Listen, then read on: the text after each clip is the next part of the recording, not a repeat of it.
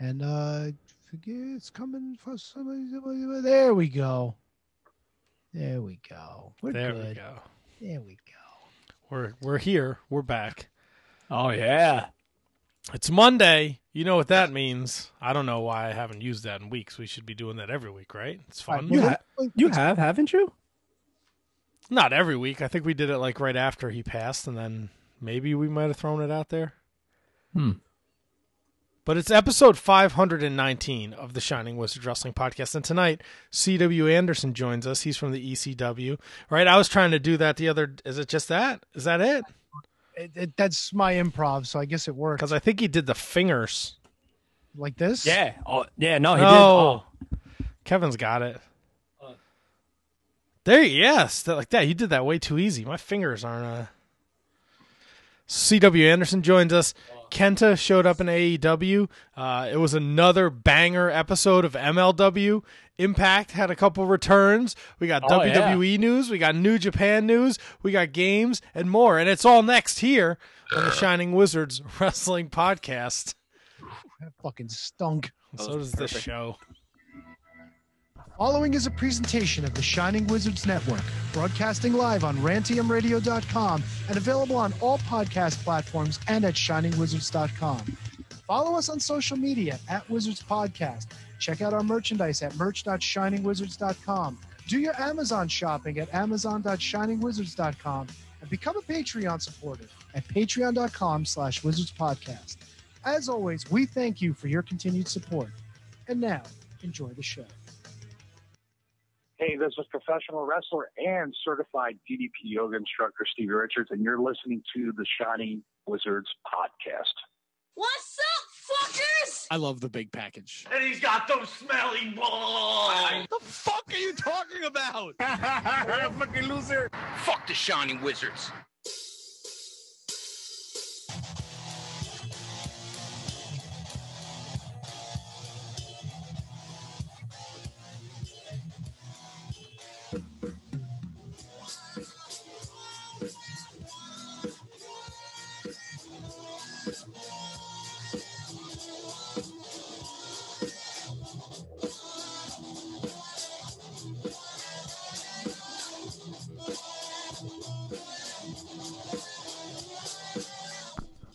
Welcome once again, everyone, to another exciting episode of the Shining Wizards. We're here tonight with episode 519. Special guest CW Anderson calling in in a bit. But of course, as usual, as always, it's wrestling talk. And talk about wrestling. Tony, Matt. Kevin. thanks for everybody joining us live on the Facebook. Thanks for joining us live on rantemradio.com. And thanks for downloading. We love everybody equally. Well, maybe not, but we do. No, swear. I do. I love everyone equally. I love everyone in this life. Remember that fucking Tarbash, the Egyptian magician? I do. I do. A little jerky boys action. How was y'all? You guys are old. How, how was? We're not that old. Uh, uh, uh. I don't know, man. I'm fucking. I'll be 40 this year, so I guess I'm old. That's right. Yep. Look at you having a birthday this year. That's, that's how it works. I think. I think everyone's gonna have one this year. What the Gino joke? Caruso's having one this year, too. Who? Gino Caruso? Yeah, that's how it works, All right, buddy. To- Tony, what made you go Gino Caruso out of every single name you could have possibly said? Why'd Yeah, you say can Gino? explain it? Can you explain him? uh in in the heyday of the heckles uh Okay. i was heckling gino caruso Oh god, this and is a real uh, story. we were yelling and screaming at him and he said how old are you and i said 17 and he said when will you be 18 and i said next year that's how it works genius so i think you i think you wanted to get me in the ring and stretch me gino caruso style but uh, i'm like i ain't doing your carny bullshit He had the FFB thrown out of a show. Gino wasn't taking any guff from anyone. God, the the very infamous, famous Caruso stretch, the Caruso clutch, maybe it was called. It's hot garbage. That's what it is. How was? The, did you guys enjoy the shit bowl yesterday? Didn't watch one second of it. Tony, what kind of person are you? I had a great fucking day. I made a pizza. I fucking shoveled snow. I What- did some shit around the house. what do you, mean? me? Wife. We made a stew.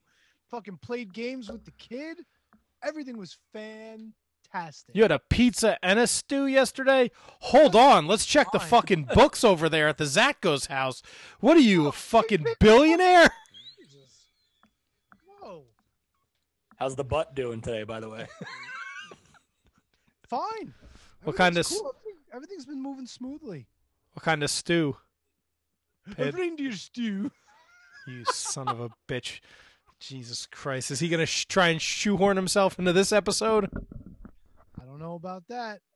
I feel like we should have a weekly segment where we literally check on Tony's butt every week. I feel like it's uh, something that happens uh, unconsciously. Like we just do it anyway. It doesn't have to be like a segment. We just ask That's- about his butt. That's true, especially when he mentions pizza and stew. Yeah, what what kind of stew, man? What'd you put in it? Typical beef stew, like tomatoes, potatoes, shit like that. You know, Put a uh, carrots? Calorie, little carrots, little celery. You know, all right, all right. Like fucking Emeril Lagasse over here. This guy. bam, take it up a notch. Just the way he said tomatoes, potatoes, you know, just you know the usual, you know, your normal beef stew. Holy fuck! What did you guys? You guys watch the game? I mean, I guess I should ask. don't I uh, I worked till the game started, and then I came home, uh, and uh, it was on. And then after halftime, I kind of punched out because uh, it was a wrap. And then I was just waiting to see what color the Gatorade was because I put twenty dollars on on green lime. You, you had to, have, you had to have lost that. I did. It was orange. I lost. thought it was- always orange, isn't it? I thought it was blue. Why did I think it was blue? Did I dream that? It was all a dream. I was thinking of blue Gatorade. I thought. Wow, I really thought it was blue. All right, so orange is a good orange. It's either always orange or yellow, or lemon, lime, and orange. Then uh, then I watched more ECW from 1999. Ah, you glutton. Good. No. Bro, fucking Sid was at like, I guess the next run of house show. He was there for a while. Oh yeah, I saw your tweet about this. And dude, everywhere he went, he was fucking over. Even when he was blowing snot rockets on people in the crowd, they were going nuts. It's not Rocket Sid. He was like, you know, dude, he was pump fucking fist bumping people coming out in Detroit. And then after he fucking power bombs Chris Chetti like three times, he puts ro- choke slams roadkill through a table. He's coming back, and these dudes are like bothering him, and he's just like snot rocketing on them. Yeah, you know what? Sid did that a lot, and he he did the fist bump a lot too. But he would pick like he'd walk down the aisle and pick like maybe one or two people to do the fist bump with. Like imagine being that guy that got to fist bump Sid. Dude, he fist bumped everyone in EC, and he hit himself Okay. before he did every fist bump. Yeah, yeah, yeah, yeah. That's a oh god. I- He's going crazy. Passing Sid- the power of the Sid. To Sid was so cool, man.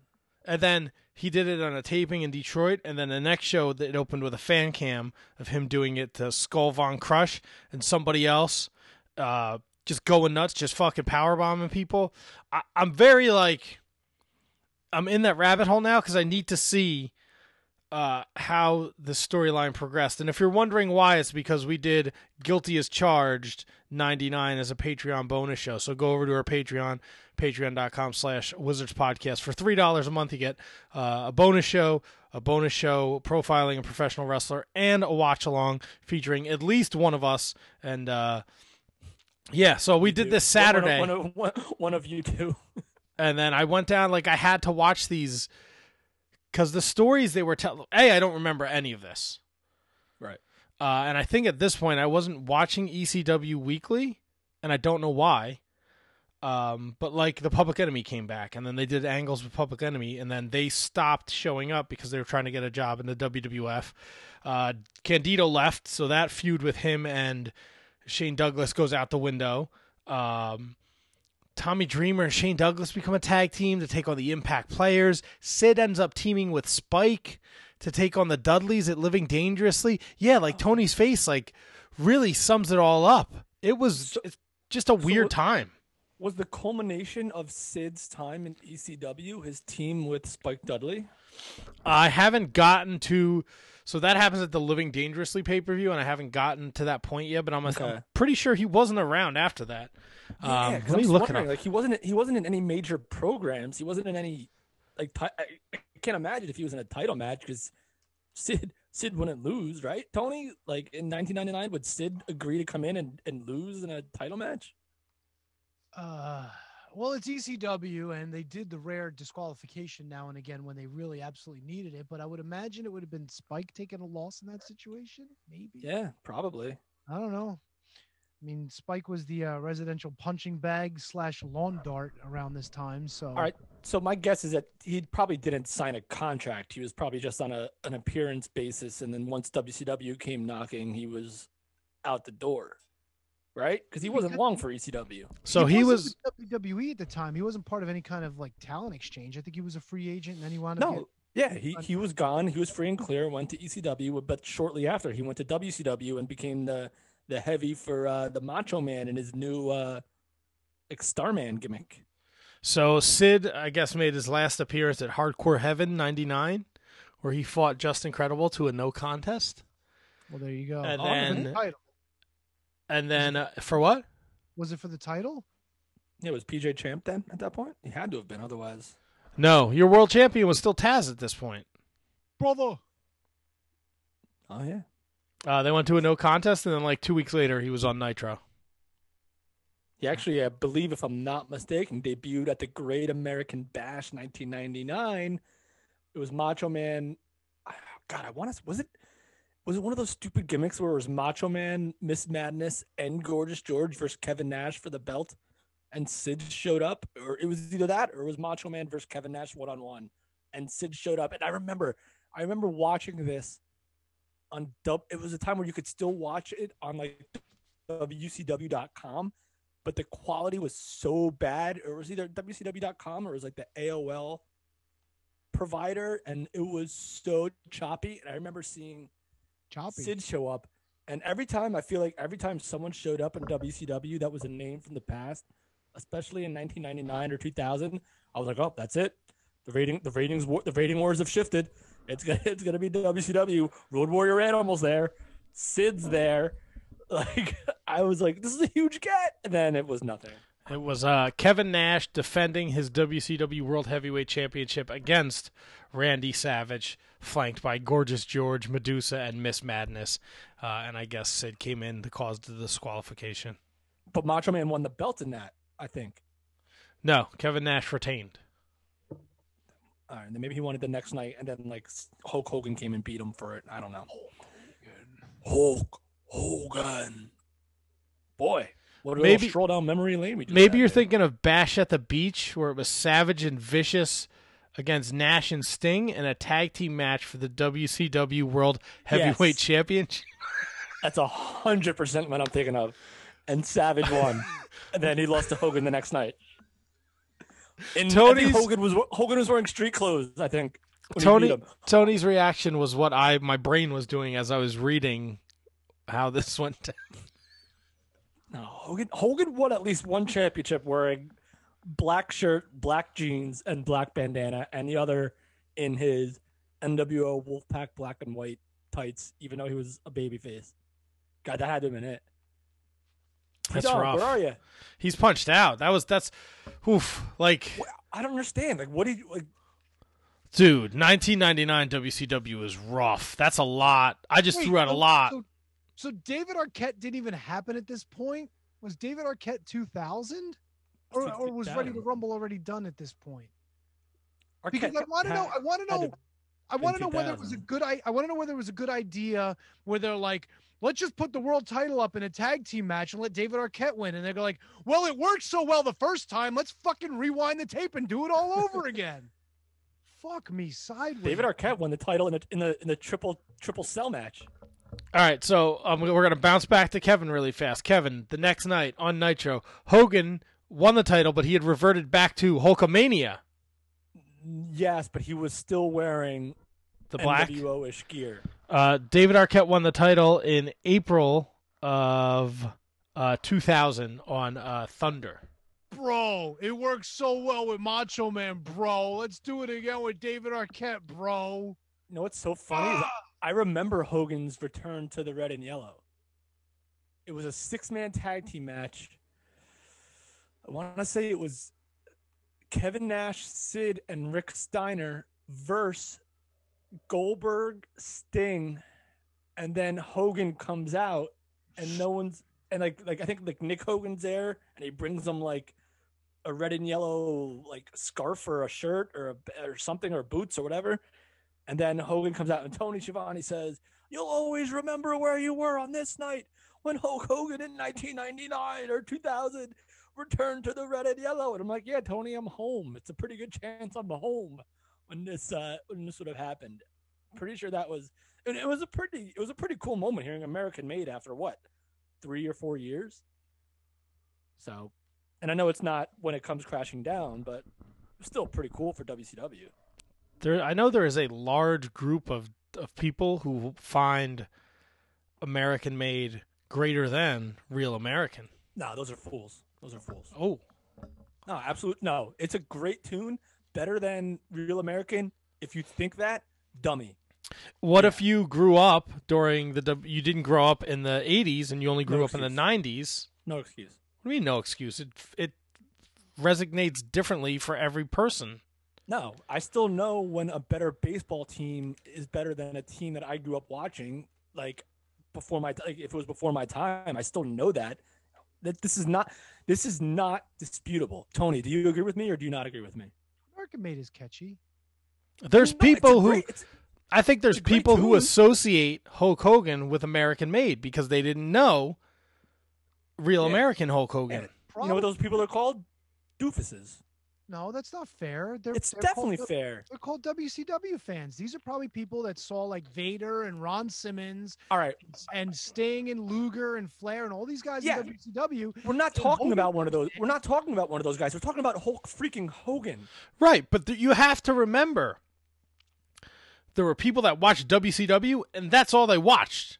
Thank you, Matt. Thank you for finishing my point. for All me. right, so are are they just not going to recognize history and not going to realize that something is greater than something else just because they didn't watch it when they were growing up? There's kids that saw Stone Cold Steve Austin who have no idea who fucking Stunning Steve was or the Hollywood Blondes. All right, The fact that he fought with fucking Toni, what the fuck's her name, in World Class. all right, that's apples and wrenches. Stone Cold Steve Austin was the Hulk Hogan of the late '90s. So you shouldn't recognize, you shouldn't compare Stunning Steve Austin to Stone Cold Steve Austin because in the world of Stone Cold Steve Austin, Stunning Steve Austin is not relevant when you talk about Steve Austin's career. Well, then in WCW, is Hulkamania Hulk Hogan relevant or is it NWO Hogan? Ooh, that's a good question. See? No, but it's not. It's still not comparable. Of course not. The theme song "Real American" is ten times, a million times, a cajillion times better than American Made. As great as American Made was, there's no, there's no. Blue of the USA. We kind of I don't know talked about this. rest goes. We kind of talked about this on the bonus episode about all it is is like chord progression, and all you have to do is kind of have it similar, even though the lyrics are completely different. As long as you have the same like little like chord or the little quasi riff, like like, like DDP. What was DDP? Like didn't DDP do like the exact opposite of Nirvana? Oh, here you. Great tune, Come on, bro. Look how heavy that fucking riff is, dude. great, great tune. Let's listen. Let's listen.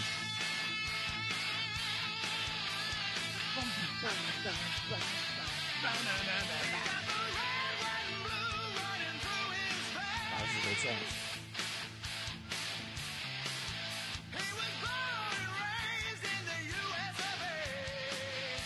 Come on, man. Great song.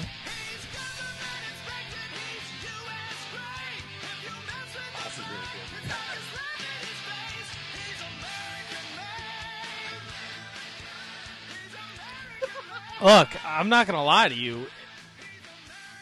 I don't. For me, it's not better. But if someone was like, I grew up during this era of WCW, and this is what I associate to Hulk Hogan, I wouldn't be mad at somebody. It holds up. That's It for is a good. It's it's good. I like it. But I can't tell you the last time I listened to it. Really- Now, for me, it's no real American. I'm just gonna put that out there. yeah. And Just just dude, real American starts with tragedy. Like when it comes crashing down, this motherfucker's like, he's red, white, and blue in the fucking USA. listen. First of all, Hulk Hogan's all entire career, here, for the most part, Hulk Hogan's entire career, for the most part, started with tragedy, and and pretty much pretty much ended there. But that's the whole thing. When it comes crashing down and it hurts inside, you Hulk up. But The he's Hulk up. veins, man. He was born in the U.S. of A. Yeah, but he's not. He's not. Oh God, he's not the U.S. Express. Well, actually, he was kind of the U.S. Express, but yeah, it just just because you grew up with that doesn't mean you can't acknowledge that the former is greater than what you grew up with. But that's a personal. That's a person's opinion. You can't tell somebody's opinion that they're wrong. Well, Matt, here's where you're wrong. Yes, I can.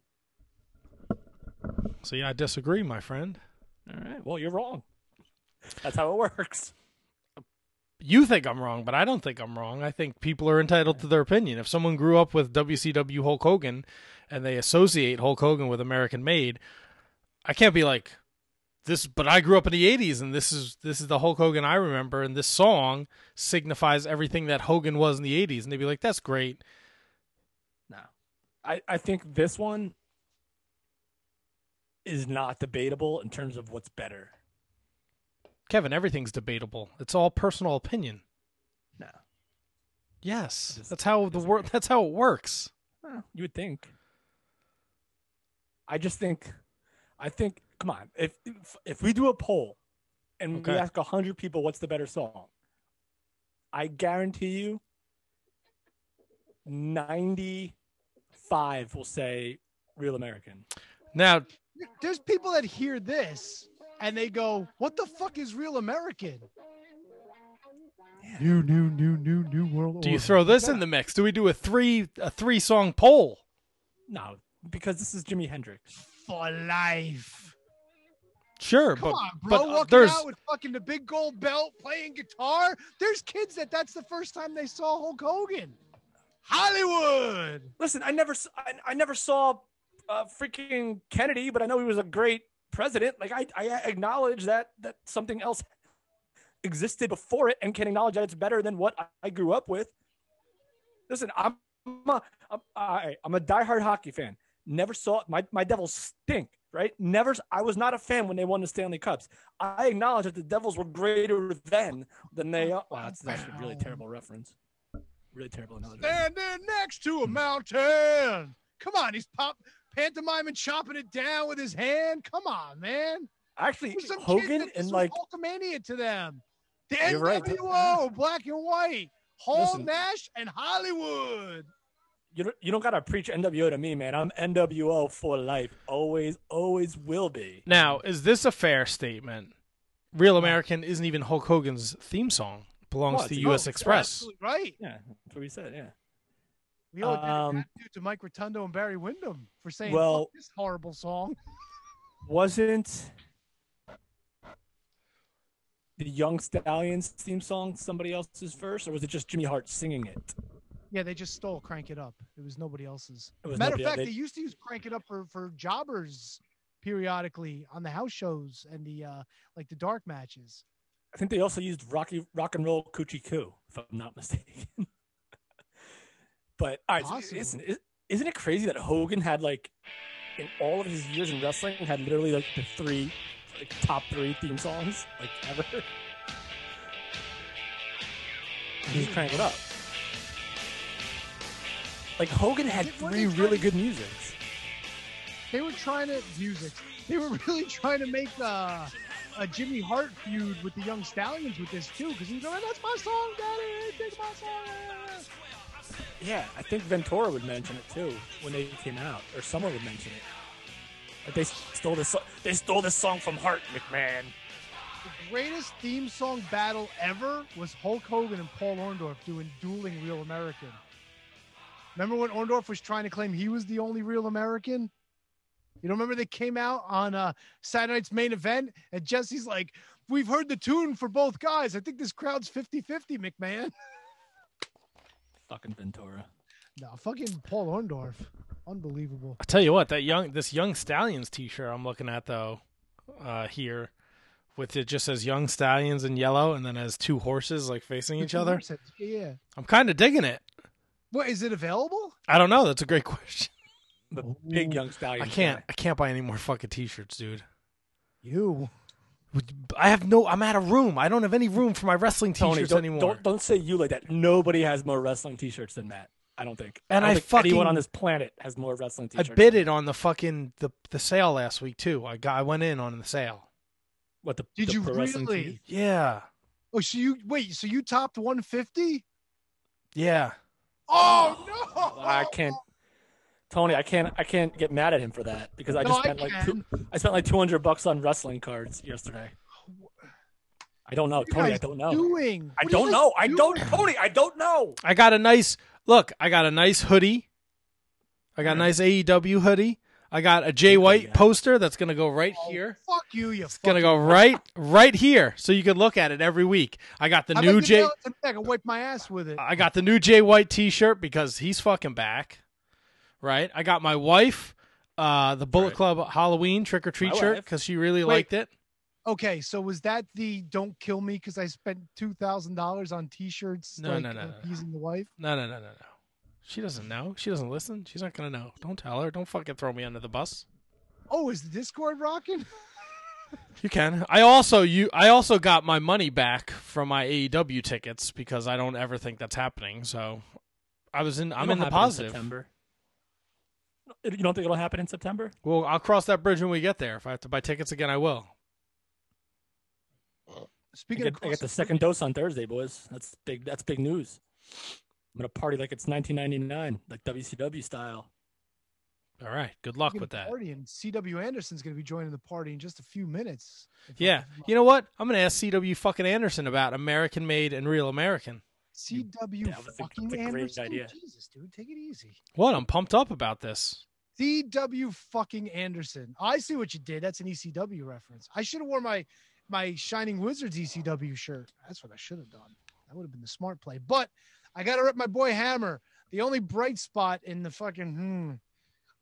But we'll get to that later. You, you know, meh, MLW. You want to go down that rabbit hole before for CW calls? No, because um, you know what? I I'm gonna wait. I was gonna queue up Yakety Sax for later, but I think we might.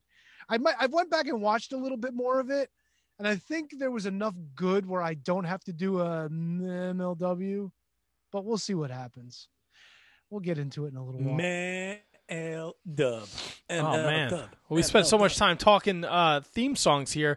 I don't want to start a conversation that we have to cut off before uh, CW Anderson joins us. Um, so I'm just gonna talk. Let's talk a little NWA. Ooh, what do we Uh, got for Nick NWA? Aldis. What? Nick Aldis was on the Angle podcast, not to be confused with the Kurt Angle podcast, which dropped today, which is an excellent listen. What did they talk about in the first episode? Uh, they talked about WrestleMania 19. Oh, necky, breaky, flippy, Uh, blocky. Correct. Yeah. All right, so tell us about Nick Aldis. Uh, he was on the Angle podcast, and he said, That "I tend to." on the Tr- poster. What's up? what? Now I was making a joke about necky, necky, breaky, flippy. Okay. Oh. Uh, I tend to try and avoid vague promises because I've seen too many times people go down that road and ultimately it never meets expectations. Instead of saying, I think you'll see NWA Power return at this point, I think you will see an announcement as to the future and return of NWA content within the next month or two. Obviously, I'm more deeply involved than most, but I'm not an owner. I'm confident by the spring you'll know when and where you can see the NWA again. I'm very ready, and so are the NWA wrestlers. We're ready to come back and deliver. So, Matt, Kurt Angle's show is not Conrad interviewing Kurt Angle. It's Kurt is. Angle hosting his own show. No, Hmm. it's Conrad interviewing Kurt Angle. It's like But what does Nick Aldis have to do with this? Nothing. You're the one that brought it up. Matt said not to be confused with Kurt Angle's podcast. It's called the Angle Podcast. He was a guest on a different podcast. Matt fucking lost it. Wait, so Kurt Angle was on a podcast called the Angle Podcast? Listen, I'm not not listening. Something clearly just got lost in translation. Nick Aldis was on the Angle podcast, not to be confused with the Kurt Angle podcast, which dropped today. Yeah, I missed that part. Clearly, Well, funny you though. did because you said, "Wait, Kurt Angle has a podcast."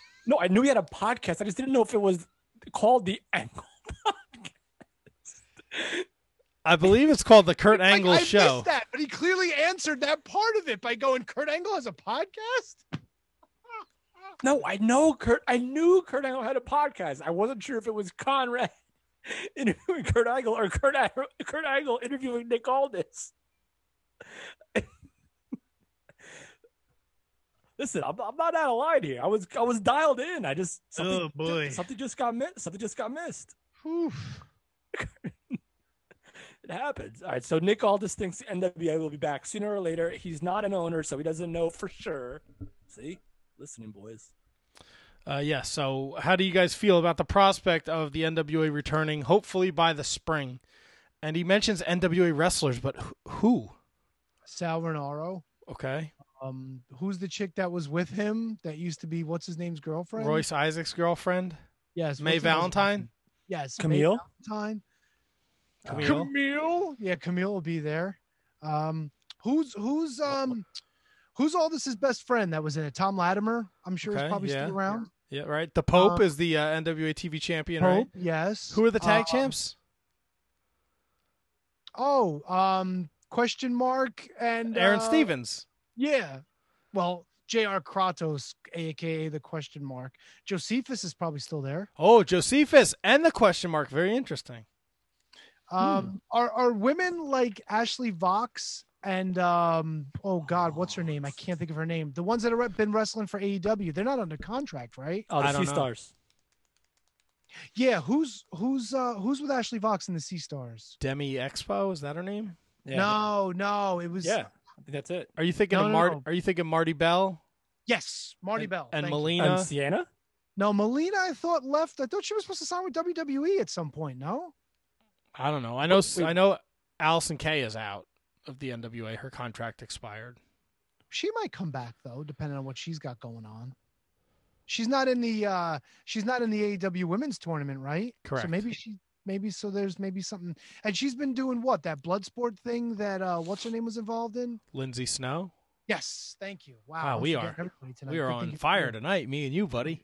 Yeah, you but good thing you're here because I'm forgetting all these fucking names. Well, you're you know maybe it's the early stages of Alzheimer's. I don't know. You're hundred years old, Hey, you're turning 40 this year, aren't you, pal?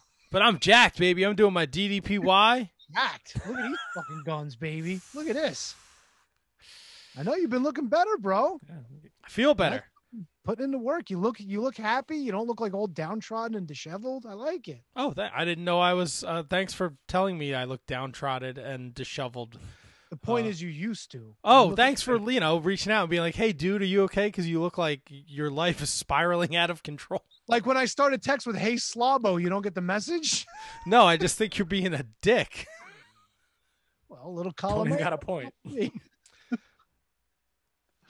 Sorry, but you're looking good. Thanks, thanks, buddy. Thanks. Uh, Feeling good, buddy. Feeling good. good, good. All right, so you're excited Yep. about the the NWA? You're all in. Look, if they if they do something other than what they did with what you call it, championship wrestling from Hollywood, Right. Where they wound up taking those matches that I paid money to see and just gave them away to everybody again. I mean, it was quality stuff, but come on, they got to come a little better than that. Hopefully, they will. Yeah, and I I don't think NWA is going to have a problem. The talent pool around the world that that's not signed with with any of these major guys, or it's still so plentiful that even if they don't have, and especially you know they have the benefit of restarting. So if they want to restart with uh, with some of the same old faces, and I don't mean that in a derogatory way whatsoever, and then some brand new faces, it's like a whole new brand basically. So that could actually work in their favor, to be honest with you, because despite how many people were invested in what they had going on, if they can just do this again and keep the, the talent and bring in some new guys, it, it, it can only and girls, it could uh, only be beneficial to me. I think. Well, you know who's maybe we bring in the CW Anderson. Maybe he can weigh in on this. But I'm gonna start. I'm gonna start with the hard hitting questions first. Of course. Of That's course how I you will. roll.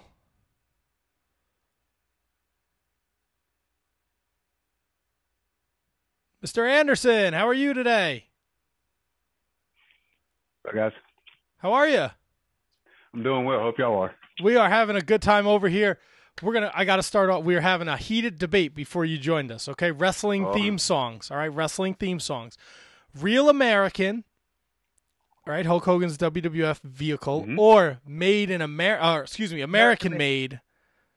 Uh, Hulk Hogan's WCW vehicle. Oh, the the original, the WWE version, WWF version. Real American. Yeah. Yeah. You know why? Because even though I wasn't a WWF fan growing up, because living here in Raleigh, it was when you did watch Hogan back then from, oh, I think it was, what was it, Saturday night or something like that, when he would come out, that's what you hear. So, so I said, I said, I made a very bold statement that that anyone that thought that American made was better than real American was a doofus, and I stick to that. And I think that that just because you didn't necessarily, you may have just been a WCW fan and didn't watch WWF, you still know real American, and you still know Hulk Hogan, and you know that that's like you, when you think of Hulk Hogan, you think that music, and and, they, and these guys took me to task for that. So Oh, I, yeah, absolutely. I, I agree with you. So do you think that it even, yeah? So if you don't think that just because you don't know something doesn't mean that it's better, do you agree with that philosophy at all? Say that way if you don't, I mean, I got, I got to process it. So if you don't know something, doesn't make it better. No, it, Yeah, no, that was a ter- I, I worded that terribly. Um, or it might So- be my 23 concussions that can't process it. Let's go with that. Fair enough. So if if you just were born and raised on WCW and you did not know Hulk Hogan until he got there, first of all, do you think that's possible? And second of all, do you think that just because you don't know what Real American was, it's not a better song? No, no. You you'd have to you have to hear. Everybody's going to have their own opinion, but just because you don't know, that's that sounds like it's ignorance to me. If you don't know anything, well, my version is better because it's what I what only thing I know. No, go back and watch the original stuff when wrestling was wrestling. There you go. That's a win, boys. Hot take right there. Oh, great! Now we're gonna have to listen to fucking Kevin talk about this after we get off the line with Mr. C.W. Anderson here. He's gonna throw it in our face. Uh, Mr. Anderson, I first I want to thank you for getting back Just to me. CW man, just CW. I'm, CW. I'm straight with that. All right, but I good. appreciate it though. Uh, I want to say thank you for getting back to me. Um, it's much appreciated. Uh, I know uh, we do a lot of, of reaching out to people, and some people don't even give us the time of the day. So the fact that you were kind enough to respond, even though it was you were taking a break from social media, is greatly appreciated. And I'm happy we got you back on because we are big Yeah. fans. Uh, I I was at the last ECW pay per view show at the Hammerstein Ballroom where you were sadly on the losing end against Tommy Dreamer. Um, My quit match. I'll take that though. but that was an awesome match. Um, and you're running ECW. I feel like there was a group of guys in ECW who were really just starting to get their feet under them, uh, and because everything that happened, they didn't get a fair shake. Because we were talking about this uh, on one of our Patreon shows, how ECW Paulie had just this special way of when people left, he found these unbelievable talents to plug in. Uh, you, Corino, Super Crazy, Tajiri, um, York and Matthews. You guys just kind of were dropped in there, and you just took the ball and ran with it. Um, You know, I I told Paul my first few weeks in that those exact words because he was using me one show out of every four in the beginning. I said, "You give me the ball, I'm going to run with it." And when Lance Storm was leaving, he told Tommy that night we were in Milwaukee. It was my three way with uh, uh, Steve Corino and uh, Jerry Lynn when Jerry was a champ. He said, I'm, "He said CW is my next star." He said, "I got to make CW. It's time to make him." Um, and that was my chance. That was you know, I had a three that three way match and it was fantastic. I still watch that every now and then. And then um I remember, you know, I tell people this and you were there so you can back this up. When I was walking out of the ring, the C fucking dub chant I was getting from all the fans. Everybody was standing on their feet and that chant I was getting from my equipment. On the inside, I'm emotional. I'm still trying to be the heel and I'm looking around. I'm like, holy shit, I can't believe these people are ch- chanting because what we just did. Yeah, and that, I think that I can't speak to it because I never wrestled in front of the ECW crowd, but I think that was part of it's going out and just doing your job and putting on a great show. But once those fans got behind you, I mean, Mhm. they were the the biggest critics. Uh, what did that mean to you? Uh, you just said you were emotional on the inside. you know, I had a match not too, before that, uh, maybe months. I was kind of still with the Dangerous Alliance because uh, Lou and Bill were out there, but it was against Super Crazy at the ECW Arena. And Super Crazy finished by Frankenstein and me off the top rope, rolled me in, moonsaulted one, two, three. And that's the first C fucking dub chant I got was from the arena. And I remember playing back in my head the very first time I stepped in the arena. Some of my students were there watching, and people beside them was like, "Man, this CW guy would never make it here in ECW."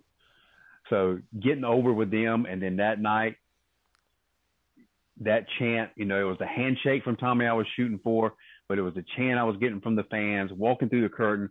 Balls Mahoney, the first person, he was standing at the gorilla position doing this, telling me, yo, he just went on and on. And then knowing that at Living Dangerously, I was getting the TV belt, I was signing my contract right after that.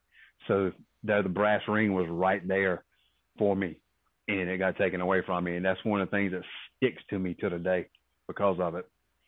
Yeah, and it seemed like that title was made for for someone like you, because um, you fit the mold perfectly.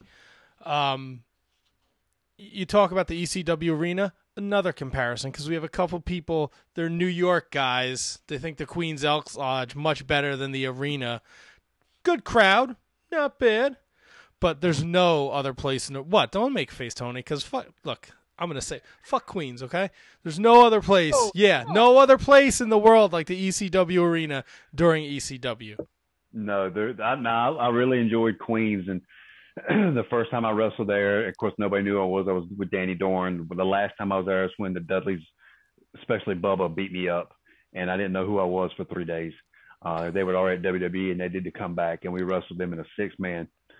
But wrestling in that arena, because that's historic. I mean, they made Queens, they made, made the, the Elks Lodge, but that ECW arena, man, that's like the holy grail. And I remember the first time I ever cut a live promo was in front of that crowd. And you're talking to an introvert that is was very scared to talk on the mic, petrified. And Paul sent me to the wolves. It was a night I did the thing with Bobby Eaton and Simon and Swinger and I were formed. And I remember sliding in the ring and standing and shaking in my boots because I knew I was getting ready to cut this promo. I mean, it went off without a hitch, but people don't know how scared I was, like almost to the point of being. Well, I was I was nauseous uh, before I went out, but it was one of the. You know, I had these thoughts in my mind sometimes. What if I do it? Just don't run out. I don't run out. What can they do? That's it. It was almost that point. I was like, nope, fucking man up, do this, and still scared, but still pulled it off. But the ECW arena, man, it, to me, there's no comparison. Have Was it- oh sorry, Was there Tony, go ahead. Special that you would do to overcome this? Like I know you said to yourself, you got in your head, you say "man up." Was there anything in particular that helped you overcome this? Like, I mean, sure, once you break the ice, it, it you know it tends to get a little easier. But like, what's your mindset? How do you get yourself ready for that? You know, 27 years in the business, it's still to me now, and even back then, it was, you know, when I was curtain jerker back then, hearing that ECW music hit, knowing Bill Wiles and I were the first match to walk through there. Uh, but before that, you know, my whole mindset, now I didn't have it back then, but I got it now because being a, and I'm going to get to your point. I'm just trying to make sure, but I'm a huge Transformers mark. Love the Transformers from a kid. So I adopted this transformation type thing. I even, you know, I got the Rottweiler logo in a Transformer uh, drawing. And what I would do, that's how I would, I would say it was a transform. I would go from Chris Wright and I would be in my gear. I'm still Chris Wright. I'm still Chris Wright. My music would in my head, my run, but you can't hide would play and I would spray water on me. When that water hit my face, that was the CW coming out of me. That was my transformation. So, and then I was in CW mode. I was the I was the Anderson badass. And then once I walked through that curtain, that's that was like the other transformation. Just that you're here, it's time to it's time to get it. But yeah, even walking to the ring, standing in the ring, standing across, I was still nervous. I was still scared. But one, you know, it's like when you locked up, it just went out. You just you were worried about the match. So even after your great run in ECW, um, and this is a, this is kind of a question from a fan. We asked some fans if they if they had questions for you, and uh, Brandon Black wanted to know um, why do you think you never got a full run? And this, these are his words. Why why you never got a full WWE or TNA run? Um, because you were one of his favorites. So why do you think that was the case? And if there was ever a time post ECW that you still felt like CW Anderson, when would that be? Um, the reason I didn't get a run for 100% is my look. I was even told that. I went in, did a dark match for TNA during their heyday, and myself and Chaz Taylor worked D Ray, D Ray 3000, and uh, Shark Boy on a dark match. And almost halfway through the show, I'm standing there, I'm watching the monitor. Vince Russo standing to my right, Jeff Jarrett standing to my left. And Vince leans forward, looks across me, and looks at Jeff and goes, How does CW come in here and steal the show on a dark match? And Vince, I mean, Jeff Jarrett goes, Because he's a fuck, fucking phenomenal worker. And that's why. And I, I talked to Jerry Lynn afterwards, and because Jeff Jarrett was 100% ready for me to come in. And um, Dutch Mantell kind of blocked me, and it was of my look. And when when ECW went down, Tommy told me Vince doesn't like my look. I didn't, you know, Vince is a bodybuilding guy. You wouldn't tell that by now by the, some of the guys they got working for him. Um, but even I didn't have that look uh, back then. You know, I'm 250, 260 pounds. Uh, so I wasn't in that great a shape. Even Tommy told me when I signed with that Disneyfied WWE version of ECW that he said, uh, he said, do you have steroids that can make you six two into a bodybuilder? Because Vince is big on height and size. And I just didn't have that look. Terry Taylor got pissed off at Dutch Mantell because he said CW is like a fucking man. Yes, is, does he not? He fits the Anderson mold. He's not in that great a shape, but neither was Ole. Ole could work his ass off. You know, Gene or Lars, none of them. Arn was the only one that was a decent size. But you know, I'm 250, carrying a stomach. Um, even even looked heavy, you know, in the face. But that was the thing, my my look. And as far as being C.W. Anderson, the past few years, I feel better than I ever have. I'm 215 pounds right now. I just turned 50 a few weeks ago. Um, and I feel fantastic. I had some of the best matches I've had in, in years. My run I had with George South at AML, he and I had a four match classic that they the AML put out on YouTube. It's called the second greatest story ever told, because every match every match we never did a move out of the 80s, and it was all called in the ring. The only thing that we knew was the finish, and I let George orchestrate it and call the whole thing, and followed his lead. And he told me, he said, even to today, he said, I pray about our, because George is very big. He's a religious person, as am I. Um, he prays for our I Quit match because he said it's one of the best matches he's ever had. So I think that's when I feel the most. It's like CW because I, it's like my, uh, what I've done for 27 years is finally coming out to some extent. Because I feel like the past 15 years I've been shorted. You know, I went from WWE that version to really nothing. I took a break for a little while because I was, and it's, you know, here's the crazy thing. I've been married to two different women, and it was like it, it the last one was the wrong one, and she was the reason I was retiring over the summer. Um, and then the one before that wanted me to be at home all the time, and I was a sheriff, so I didn't really, I wasn't caring about wrestling. But I was like, I let my head get screwed up and wasn't being true to me. And I think that's why I got shorter because I didn't fully put my love into wrestling because you know you saw if you saw my video man it was an emotional thing. Um and i had just didn't love it anymore. And people will take this love from you. But when you get toxic people out of your life it's amazing what god and this universe lets back in. Oh yeah.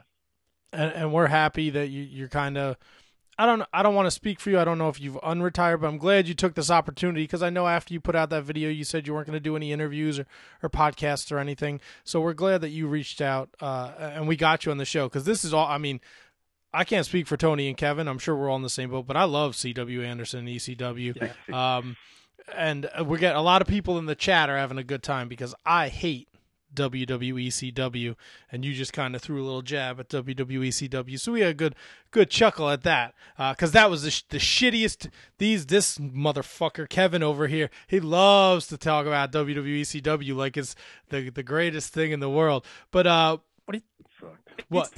That's, the, that's the worst product ever put on TV. Excuse me. Kevin Kevin's taking your side now. I think he's. That's the worst. That, that's the worst version of ECW that there ever was. One hundred percent. It's because Vince. It's because Vince ran it. You know, the reason I signed is because Tommy and Paul were going to run it.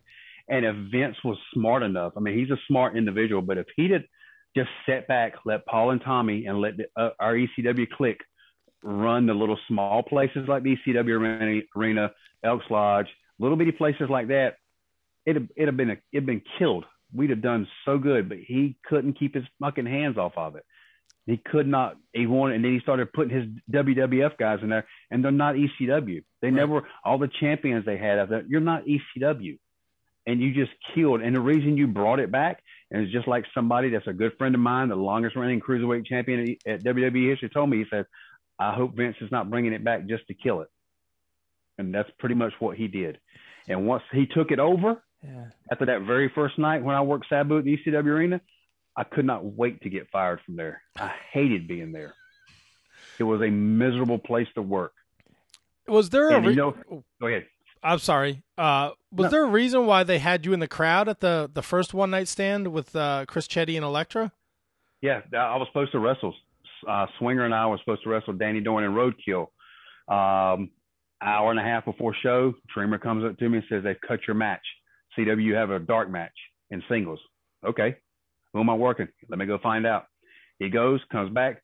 CW, they've cut your match because Vince doesn't want the crowd seeing any wrestling before we go live. He he's afraid. He says it. No, not afraid. Let me take it back. He was. He said it would kill the crowd reaction when we went live. Well, obviously he's never watched any fucking ECW because it wouldn't have mattered.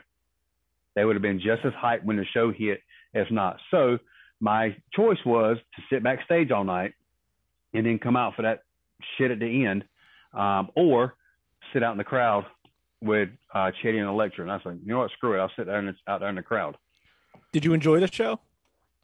Some of it. What Some of the parts did you enjoy? good.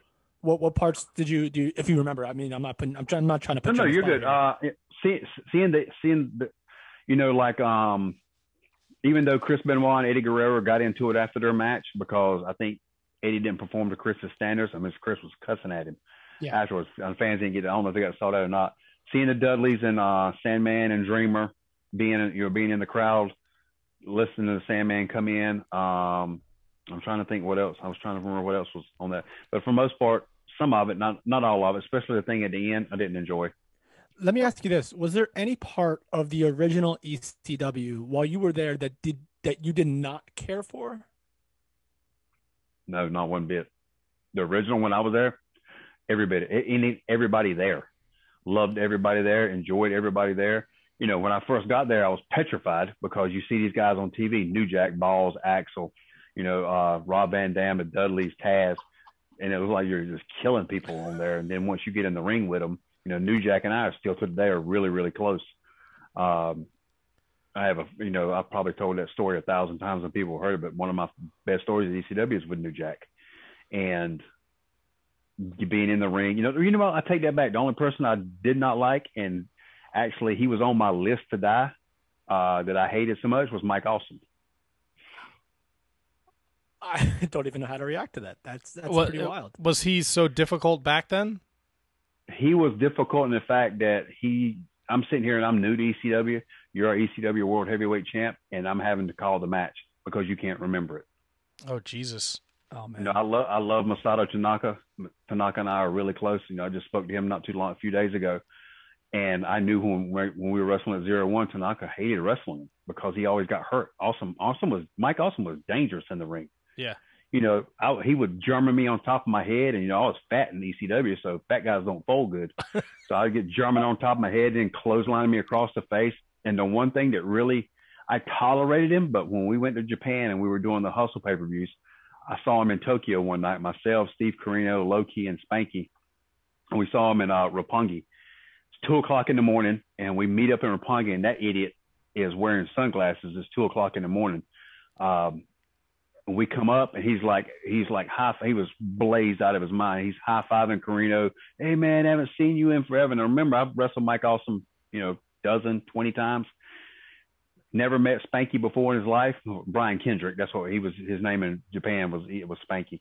Uh, shook Spanky's hand. I've heard so much about you. So great to meet you. High fived and hugged Low Ki. And he comes to me and he goes, "Hey, man." And and Corino leans to me and goes, "He don't know who you are."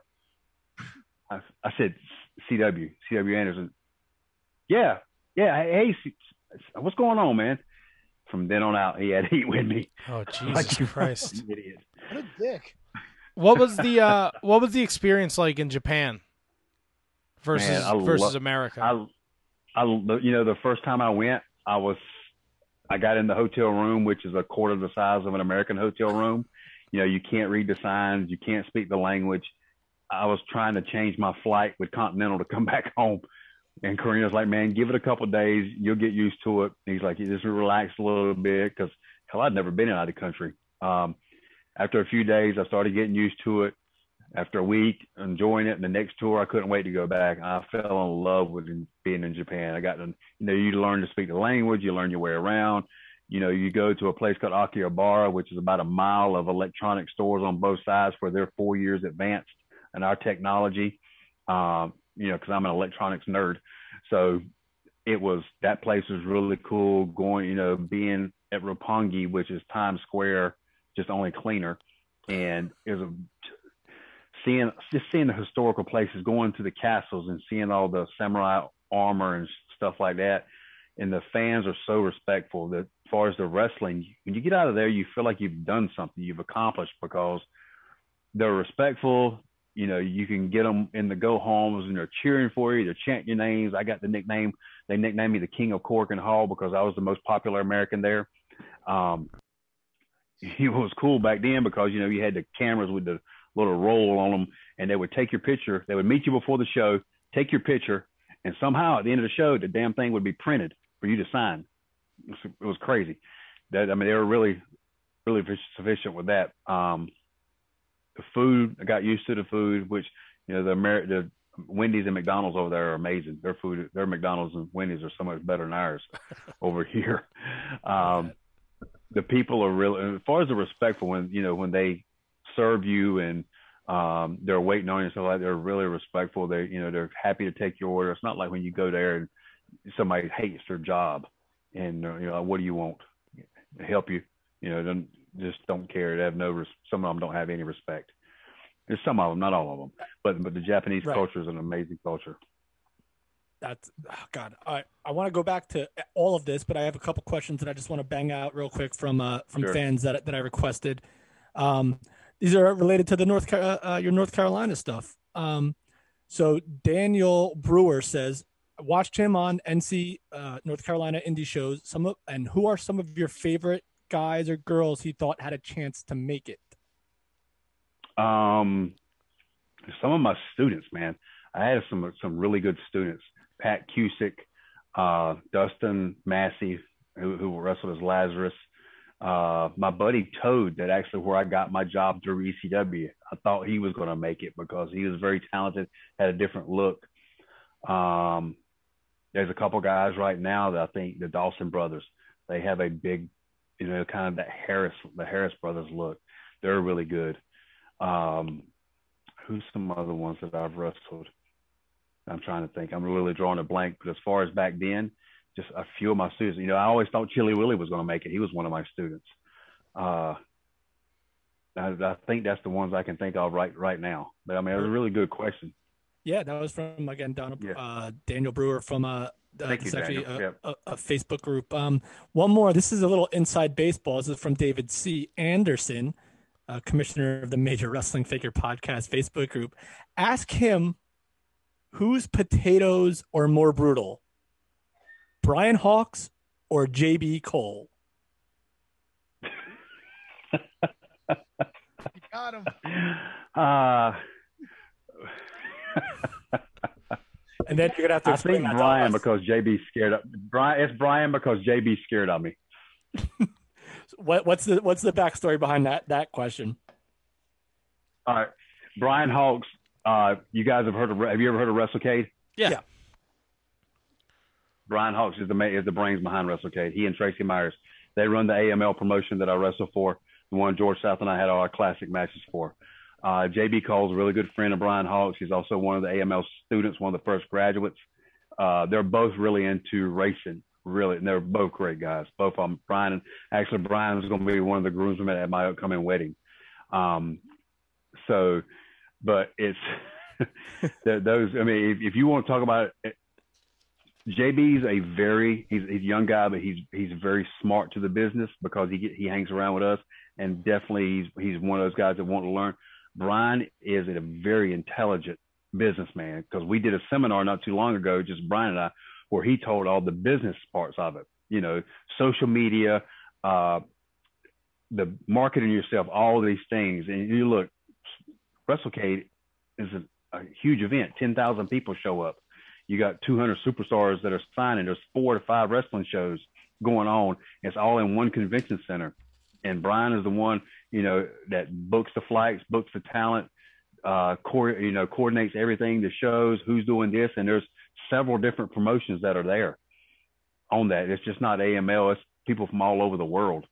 And Brian and Tracy Myers are the brains behind it. They started with nothing. They're so successful that WWE ran a show against us, and we still outdrew them.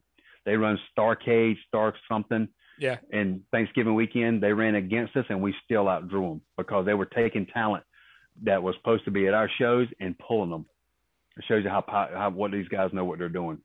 Well, I think it shows too that the the, the wrestling fans uh, down in the South, like those Georgia Championship Wrestling, Mid South, like those guys from the 80s, 70s, and 80s really still connect and they still have their mm-hmm. fans. And you tell people the Rock and Roll Express and Magnum TA and Tully Blanchard and and all these legends are going to be at this this this weekend. I mean, people are going to go just to hear the stories. I know they do a bunch of like Q and A panels along with the wrestling and stuff. So yeah, so that's great stuff too.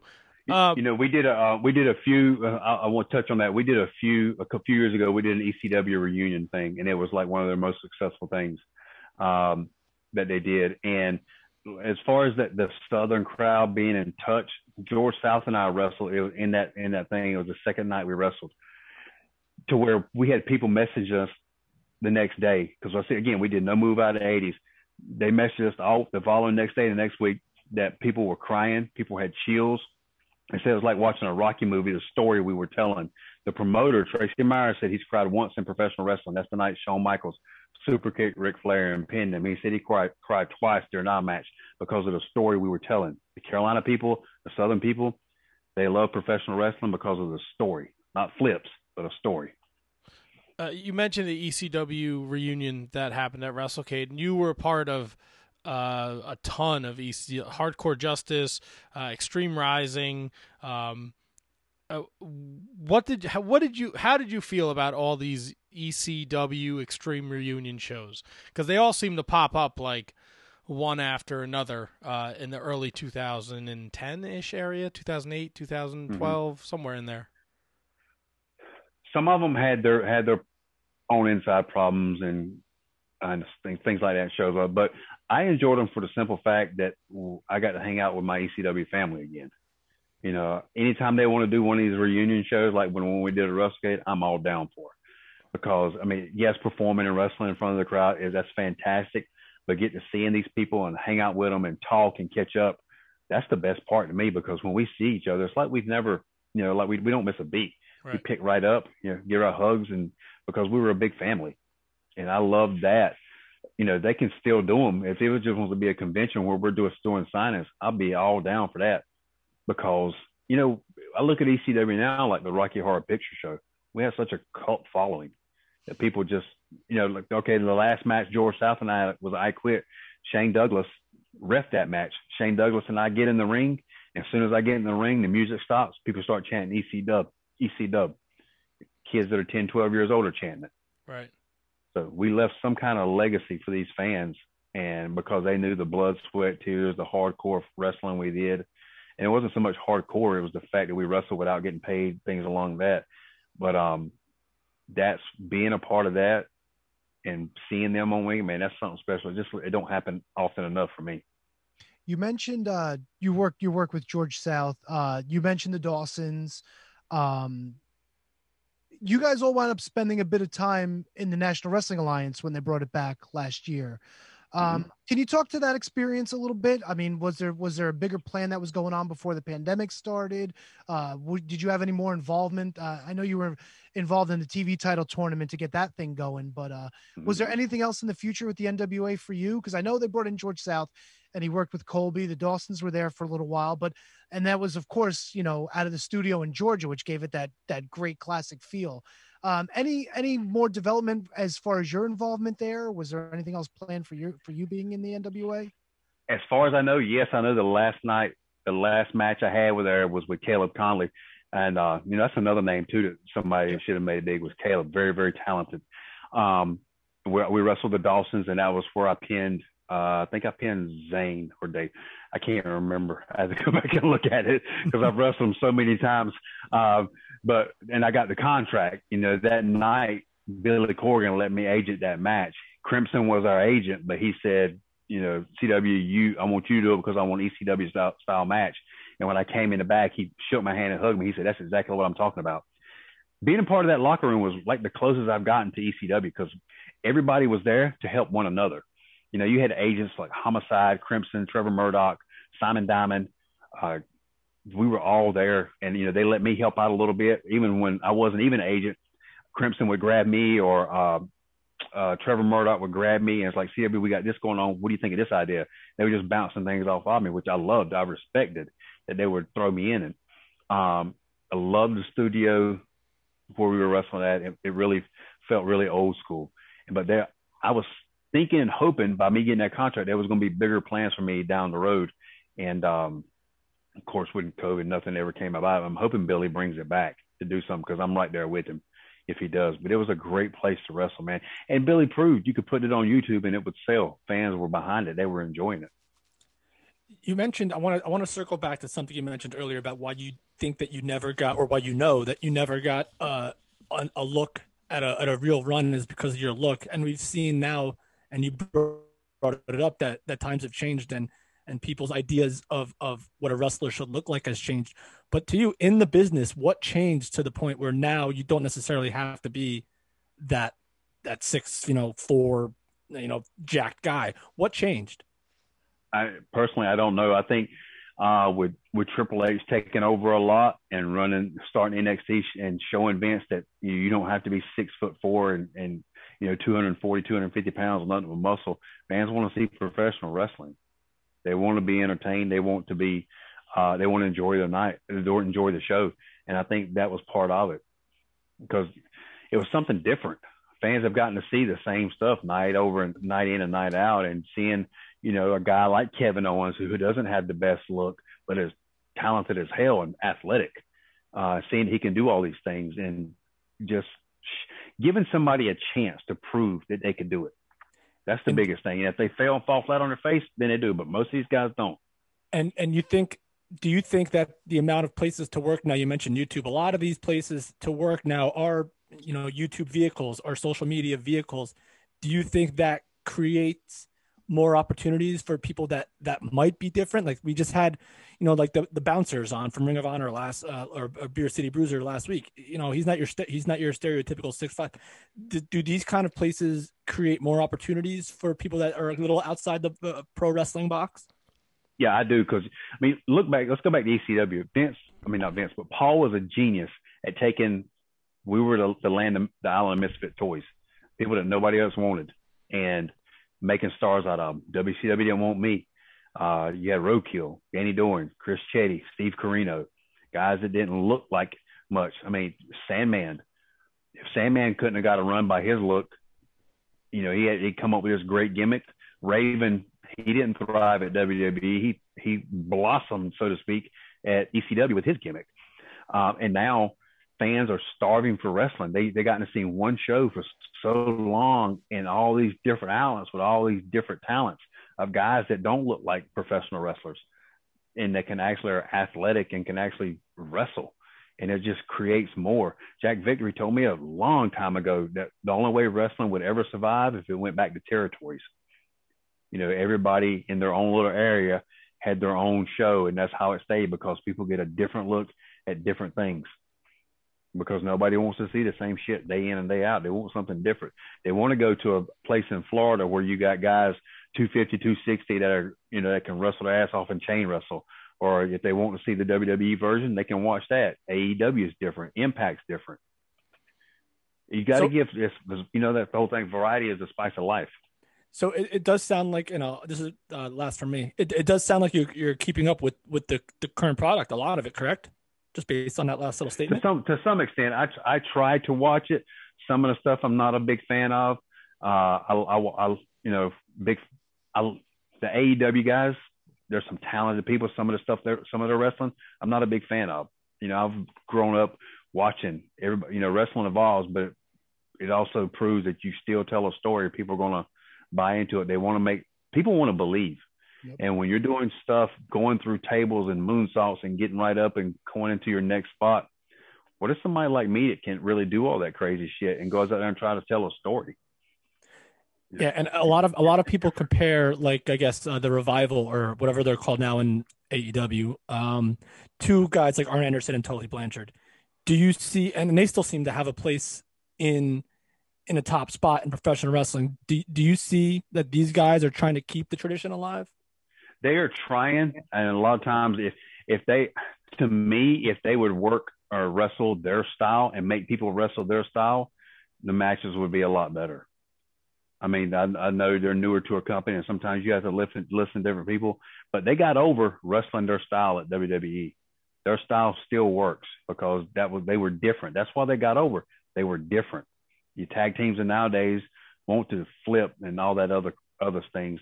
These guys were different, and I think if they stick to that and not try to wrestle other people's styles, yeah, it, it was it will still work. You talk about your students before, um, and I don't know what your situation is now, but is is going back into teaching or, or being in that role something that you would uh, be open to if somebody offered you that position? to some extent, it, you know, I got uh, there was a not so much a chance, but it was pitched to me at one time about teaching at the performance center. But you have to, you got basically have to retire from wrestling. You can't wrestle. And at that time, I was, you know, working almost every weekend, solid, and I just didn't feel like it was time. I don't feel like it was time to retire. And you know, you mentioned something about my retiring, and you know what my situation was now. But January first, I quote unquote unretired. I can't, you know, I came back. I got a show in two weeks. My very first show is in Lincolnton, North Carolina in two weeks. I'm going down to Fort Lauderdale March 18th. Uh, just got my, my fiance, who's my valet, Brittany Marie. She and I are going down to Fort Lauderdale, you know, in March 18th. So I stayed away from wrestling long enough and stayed away from social media to get my head right because, you know, if anybody follows me on Instagram or watches my testimony for my, I give at my church, tells a lot of it to where the night that I retired, I con- contemplated into my life. Um, because 27 years I was CW Anderson. I didn't know who the hell Chris Wright was. And I was, I was in a dark place. My life is not even close to that. Now I have an amazing life right now and I'm ready to get back to professional wrestling because George South told me one time, he said, you know, wrestling needs you to pass this along to these young guys you know, you don't look like you're 50 years old. You don't wrestle like you're 50 years old. He said you can still move and go. So why not do it until you just can't do it anymore? So I, I want to wrestle, and I still teach some. Uh, there's a school. I run a school down. Well, it's not formally I run it, but one of my students, Victor Andrews, and that's another one who's got got some talent that should make it. Is Victor Andrews. Um, we there's a school down the road about 20 minutes that we go and work out together. And some of the guys come and train with me. So I I still would love to train, you know, if if that day ever comes. But you know, just training around here, I'm I'm enjoying. But for right now, man, it's wrestling. Does the love of the business ever go away? No, you know, if you're in a good place in your life, no, it doesn't. When you're with and and you know, I can say this with whole heart. When you're with somebody that sucks the life out of you because they don't appreciate the business, because when, when somebody can't stand that you're famous, and I don't never gloated that people know who I am. I don't brag about me being CW Anderson. Uh, if people recognize me in Walmart, hey, I'm grateful. Uh, the biggest thrill I get about it is when my nephews get to boast about it when they talk about wrestling. That's the cool thing. Um, but the love never goes away. You're always going to love it. Even when I retired, I kind of I still loved it and I hated it, but I had to get my head clear and you know, it's something, it's a drug to me. Because I don't smoke, I don't drink. Wrestling is my outlet. You know, it lets me be another person. It lets me escape reality because you guys know being a grown up can sucks. Absolutely. I'll let you know when I get there. Uh, look, you know, you're look. You're talking to a 50 year old guy who's got Groot on his wallpaper back on his thing back here. I got the, the Captain America and Iron Man back here. I play video games.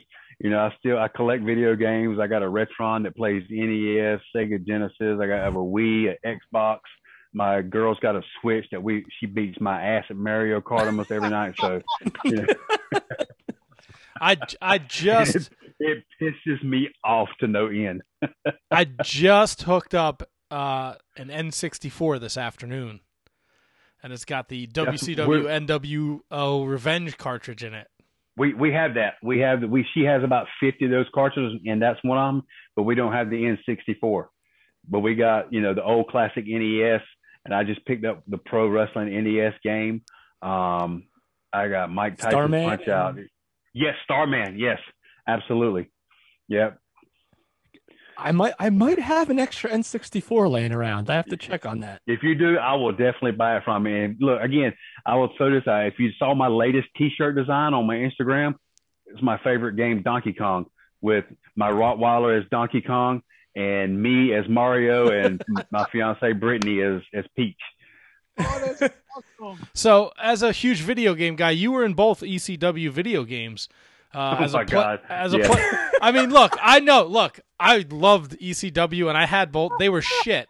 The yeah, they were sh- the the controls were shit. But being a playable character, I mean, that's pretty cool. No, awesome. Yeah, yeah, it was really cool. You know, they made they made us sign our rights away so we wouldn't ask for royalties or couldn't get royalties from the game. But it was just cool being in the game, even though my character, if, if you've seen, I posted, my character looked like you took my damn face and put it on your thumb and mashed it. yeah, God, it looked like I was shaped like a pear. What the hell? Pear of what? the, the fruit. Oh, okay. What, Oh. what's the game you're playing right now? Like, what's what's the big game you're into right now? Uh, Mario Kart 8 on Switch. Nice. Yeah, Nice. yeah, Tell me- yeah. Wes. There wasn't a better game than Mario Kart on N64. Or we had that one, even though, like I said, we don't have the N64, we had that one, and we were playing uh, Mario Kart on our on the Wii, uh, playing a little bit of Donkey Kong, some Super Mario Brothers, um, and my buddy, my buddy Preston Quinn, who's one of the Extreme Horsemen brother, and he has his own retro gaming store up in uh, Gloucester, Virginia. They sell those games, and he sells like um, the action. He got a bunch of action figures. He get a bunch of stuff from Japan because I'm a Grimlock c- collector because Grimlock's my favorite Transformer. So I've gotten several Grimlocks from him because of it. That's awesome. You know, the the retro gaming business is, has been hot. I mean, people have been home during the pandemic.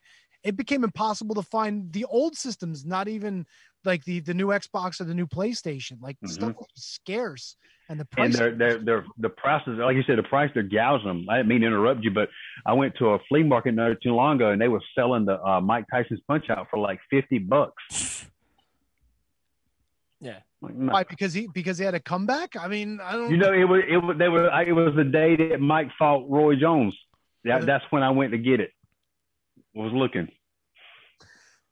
Probably picked the wrong day to try to pick that cartridge up. I know, right? So I, I put it right back down and kept it moving. wow, fifty bucks is steep for uh, Yeah. The the flea Yeah. market resellers, you got to you got to watch out for. I guess now more than ever. I guess. So, yeah, that's like a twenty dollar cart probably at the most. Well, you know what it is. The original Punch Out had Tyson, but then they re-released it without him once they lost the licensing rights. So hmm I got, I bought that the other day too. The Super Punch Out for, uh, what is it for? I got Super Nintendo. I got the Super Punch Out where you Hey, you play the green character. Yeah. I recently got a copy of the Wii version and I was playing that. Oh man, I suck at that version. I ruled at the Nintendo one, but the Wii, pff, I'm horrible. horrible. I have to get that. I am. I don't have that one. I'm trying to. I've been. I'm playing the new. Well, not new, but the Wii version of Donkey Kong one. I've been playing that a lot On the um on the Wii. uh, so you subscribe on the Switch then, so you get all the retro games included in that, yeah? Mhm. Yeah, Yeah. my my girl has that stuff. Yeah, That's the way to go. Twenty bucks and you get access to like hundred games for the year. It's, I it's know. stuff. Man, like a kid in a candy store.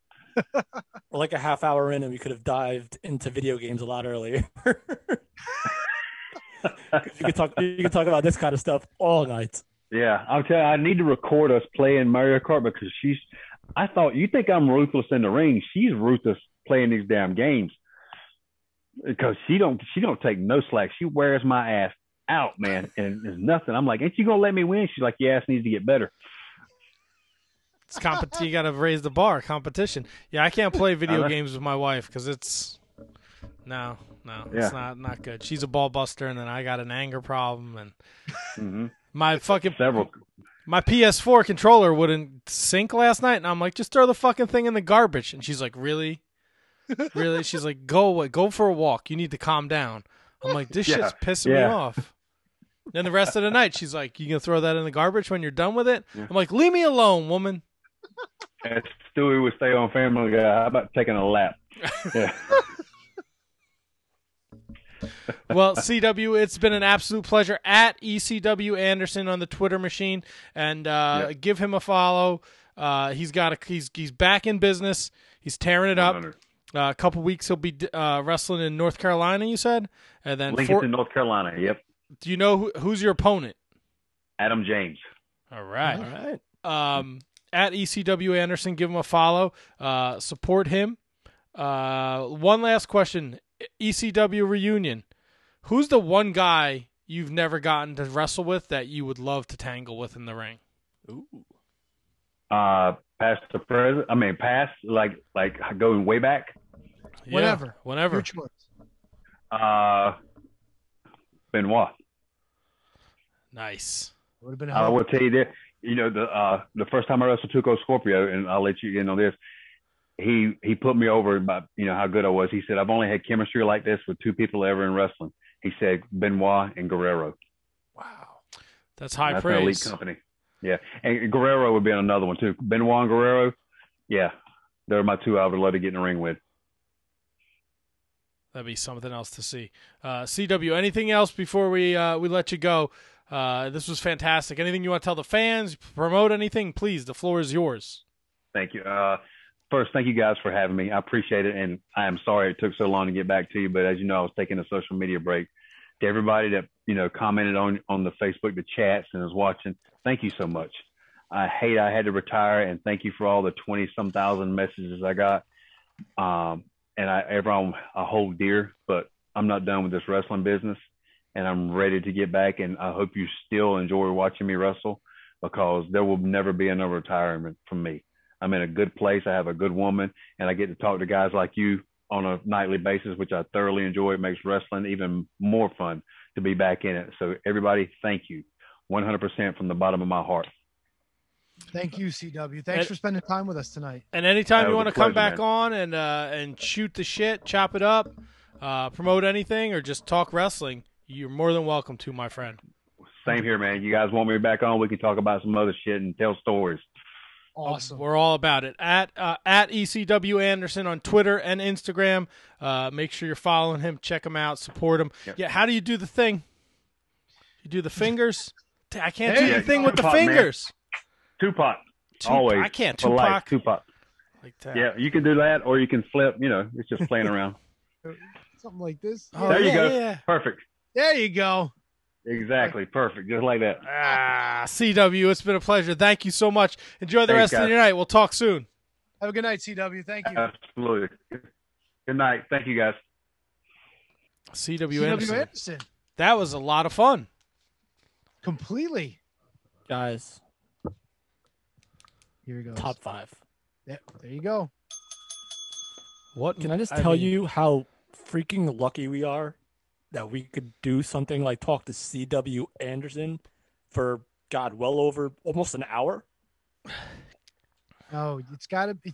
You got to do your you left got- hand for the W. My Yeah, left we're, hand. I mean, we're kind of Yeah. are we reversed in the Oh shit! Like- and then Ah, Yeah. my fingers just cracked. stupid ass. when people are watching us on Facebook. Are we reversed? No, I don't know. No, because I can read my shirt. See, it says Hammerstone. We're not reversed. We're in like real time. So there's the. What- does this and look like the W. WC or CW to you? WC. No, W not C. Opposite of C. There you go. That's the, uh, that looks like C. Oh boy. What a rush. Ah, what a rush. We have so we got to talk AEW. We got to talk Oh. Kenta. We got to talk meh MLW. Uh, Impact's got no surrender coming up this week. Um, That's right. New Japan's got some big shows. Uh, Whoa. Tony, Tony, Tony. Guess what? Guess what? What, Guess man? We Oh, got no. picks this weekend, son. God, I don't even know what what what NXT Takeover Vengeance, bitch. We're not doing Vengeance it tonight, are we? I have no Uh, no, but we can go over a little bit of the card. Plus, and I don't want to miss it. It's on my notes, and I printed things up. Unfortunately, Butch Reed passed away, so I want to talk a little bit about Butch Reed because I think uh, Hacksaw, Natural, whatever you want to call him, uh, definitely left a, a, a stamp on all of us wrestling fans. Uh, but what what do we usually say? How does this go? I never do this. What do we always say? Back after this. We know you love shopping at Amazon, and we also know you love listening to The Shining Wizards. That's why you're hearing this commercial right now. But were you aware that you could combine the two, do all your shopping, and support the show at the same time? Well, of course you can. Instead of going to Amazon.com, go to Amazon.shiningwizards.com and make your purchases the way you normally would. You're going to get the same great low prices, and a portion of whatever you purchase is going to go to support the Shining Wizards. How great is that? You, by purchasing anything that you normally would anyway, is going to support us.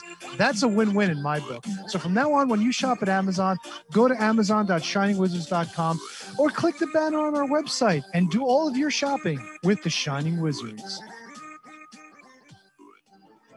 Your recognized symbol of excellence in sports entertainment broadcasting from the current to the way back. Join the impact player Phil Brea and the Portuguese man of war Choppy for the Turnbuckle Throwbacks Wrestling Podcast. Live every week on rantemradio.com.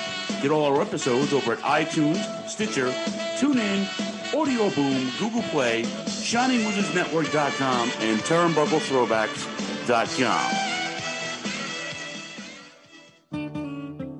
Are you tired of being told what to think and believe by Hollywood elites and politicians who just don't care about you? Tired of not getting the truth when you watch the news? Tired of trying to figure out what pronoun to use? Tired of mob mentality when all you want to do is think for yourself and make up your own mind? That's where we come in. This is Justin, And Vince, your host of Inconclusive Breakdown. we are a weekly anti PC podcast bringing you entertainment and current event news without any spin. If you want to truly stay informed on what's going on in the world, then give us a listen every Sunday, anywhere you get podcasts, at least till Zuckerberg and Twitter Jack deplatform us.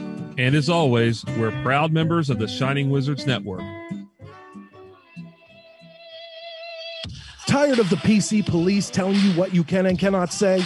Want a show that travels back to the 80s and 90s where the badass hosts have beaten down cancel culture on three separate occasions and carried on to gloat about it? Since 2013, The Midnight Jury is that show.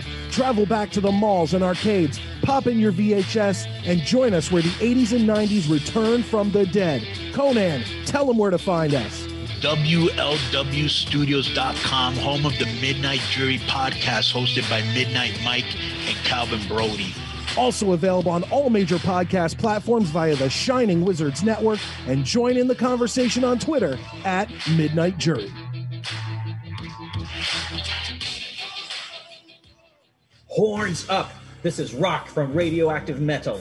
Join Snowy, Kareen, Aaron, and myself right here on the Shining Wizards Network every Friday for your weekly metal fix. We talk to all your favorite artists, cover all the latest metal news, cover all the latest releases, and feature brand new unsigned bands. So sit back, grab a beer, download the latest episode, and always remember it's not metal unless it's radioactive metal. Good morning, good afternoon, good evening, and good night. My name is Thomas, and what's your name? Oh, I'm Alan. Alan. Oh, yeah, yeah, Oh, yeah. We're brothers. That's right. Yeah. Yeah, I Got forgot the that. mother, same mother and father. Your room was Oh, we share the room. shared a room. We Right. share the room. Thought I knew your face. Yeah, we I go way back, mate. Yeah, We should do a podcast then. Uh, we have. We do. We do a podcast. We do a podcast. What's it called? The Roadcast. Roadcast. Yeah, that was planned. Yeah. Yeah. Well, What do we do? Well, we cover all different things in the world of pop culture. We're talking about comic books, we're talking about professional wrestling, and we're talking about movies. Go back and watch classic retro wrestling events, the likes of WWE, WCW, and if you do like that, you can check us out on Apple iTunes, also on Podbean, Anchor, and on Podknife. Also, check us out on Twitter at the broadcast. That's B R O K A S. They nearly stuffed the ending. hey, it's all right. Good on you. Yeah. Instagram also at the broadcast podcast. Remember, we don't spell it with a C. Spell it with a K. Sorry, mate. Take it easy.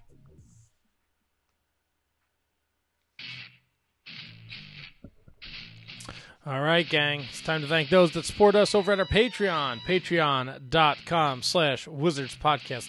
We mentioned it earlier in the show, uh, but please, if you like this show and you're enjoying it, you should check out our Patreon because we're giving bonus content. Last month in January, we gave you uh, the Wrestling Classic and we did a profile on Louis Spicolli. February, we did a show profile on Guilty as Charged 1999 and the show profile. Ah, you got to wait and see.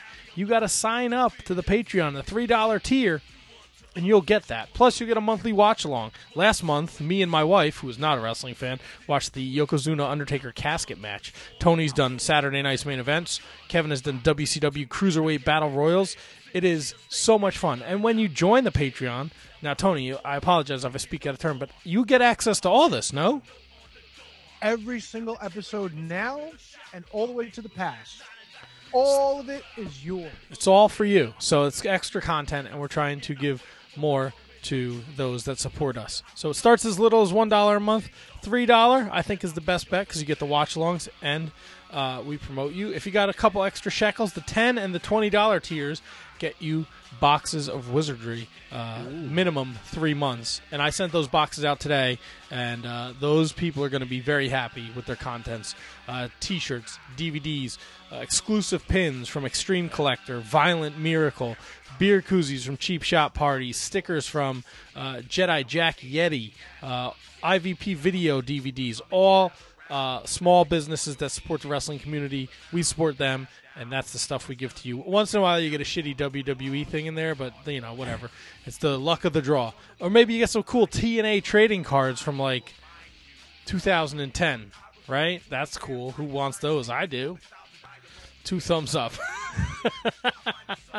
what? I'm not gonna lie. I get them, and I o- I always open one pack because I want to see what we're giving away. And sometimes they're gems. I pulled a Matt Morgan autograph in one of the packs. That's awesome.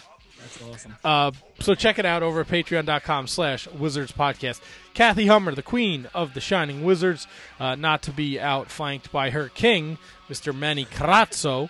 Uh, Danny and Anthony Rusinello, the AOP of the SWP. Ryan Arthur over at alementary.com. It's a local brewery here in North Jersey. Uh, if you're looking to support local business, check out alementary.com. That's A L E M E N T A R Y dot com. Let's get that Shining Wizards ale. That's right.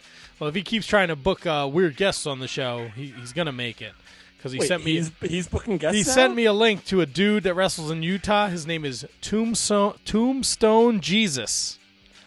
Yo, I'm I'm Nick- already on it. I'm already on it.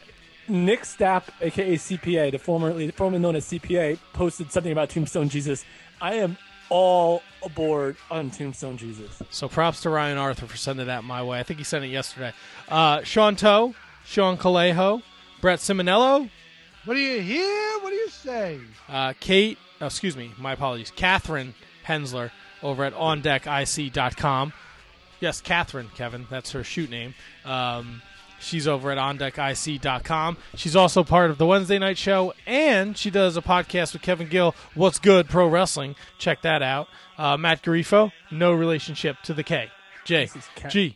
What is this, Uh, Catherine Maddie? Mellinger, uh, Christine Friesendorf, uh, Mark Parloni. Mark, happy birthday, as always. Birthday, man. Uh, Kenny Hossey, Mr. Scott Drinkmore. Uh, he's in the uh, Facebook chat, I think, chatting it up. Uh, Sure. He's our he's the Joshi expert, uh, and he has his finger on the pulse of this AEW Women's Eliminator Tournament. Uh, Jay Cop, the big cop of pump over at the Turnbuckle Throwbacks. The only reason to check out that show. Ichiban Jay Cop.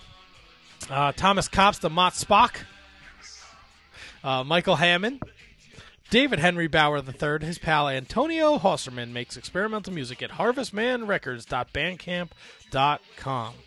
Uh, Matthew Birch, the true Prince of Pro, over on the Twitter machine. Give him a follow. Great supporter, longtime supporter.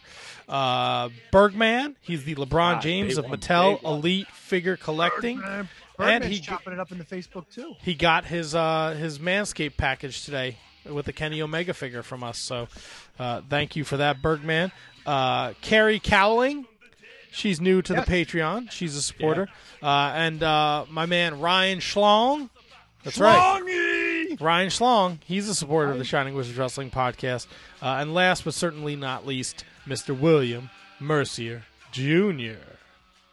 Lives are gonna be in William Mercier's hands. You know what I mean? Uh, you started a firestorm in the Facebook chat. Everyone's bothering Kate, asking her if her name is Catherine. Catherine.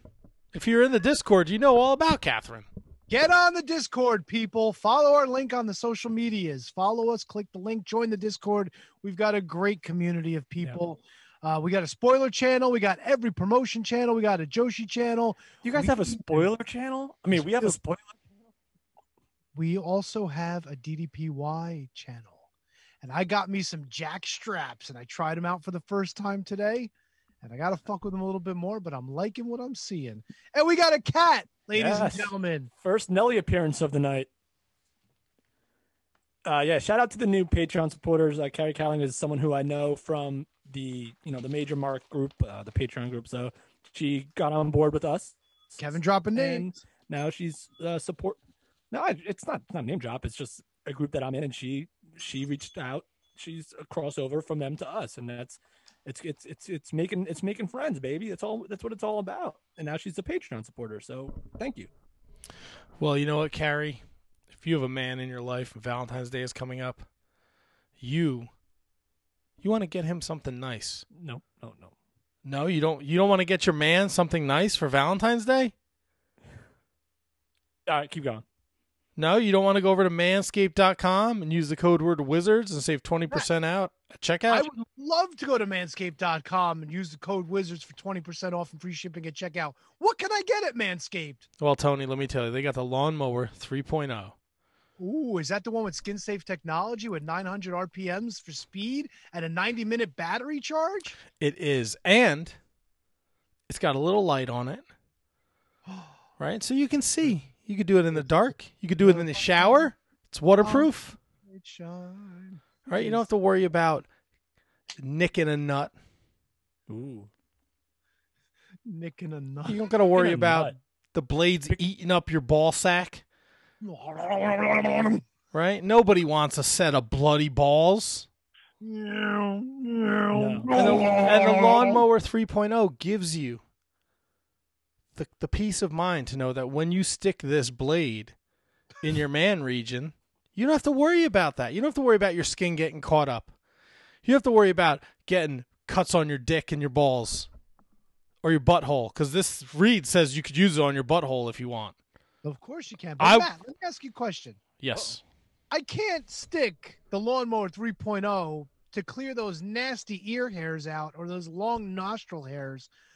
Do they have anything that I could use for that? Maybe. They do. they do.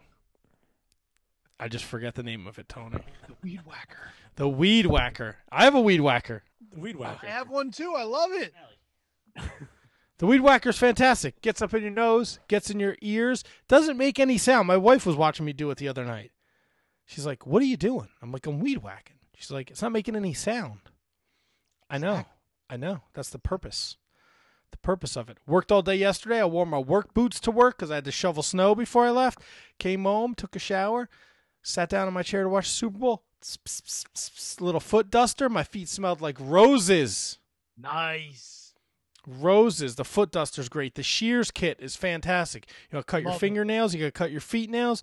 The shears kit is great. You got the ball reviver, the ball deodorant, the body wash, the hair wash. It's fantastic. Crop mops, baby. Chicken is the soup. I wiping my balls and smelling like soup. Not anymore. I got-. I got crop mops fucking falling out of my ears, bro. for days, bro. I make that shit rain. Holy, I don't know. I'm hoping it's a hot summer so I could use them motherfuckers. Bro, the cologne. The cologne is fucking on point. Love that shit. Love it all. Yes, Kate, feet nails. That's exactly what he said. Fingernails and feet nails. It's feet nails, right? I I know they're toenails, but they're also feet nails. They're your feet, and there's nails there. So you feet don't call these hand nails. I mean, that's what Jesus had, right?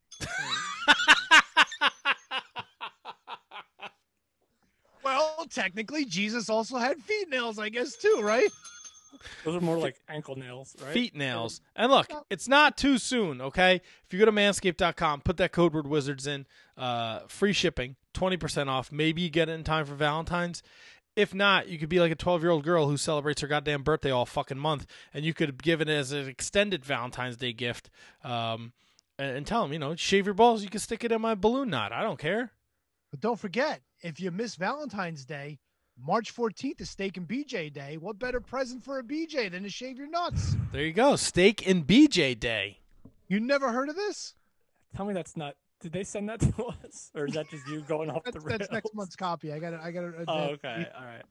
So go to manscaped.com, use the code word wizards, save 20% at checkout, and get free shipping. Your balls and your partner will thank you because you want to have clean, you want to have stinky balls. You'll be good.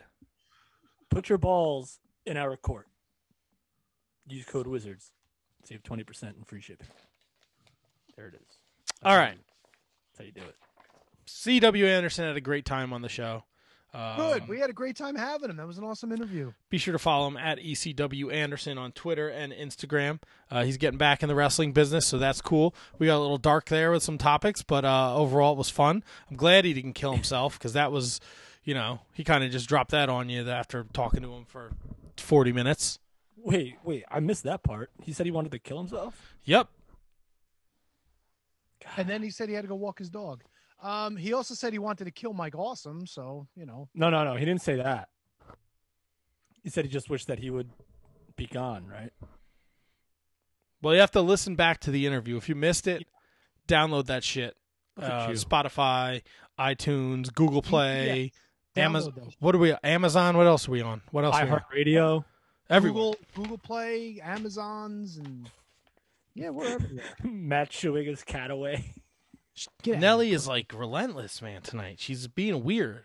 I'm telling you, it's something about podcasts that just flock cats to it. Stay away. She wants. The problem is she wants to lay over everything.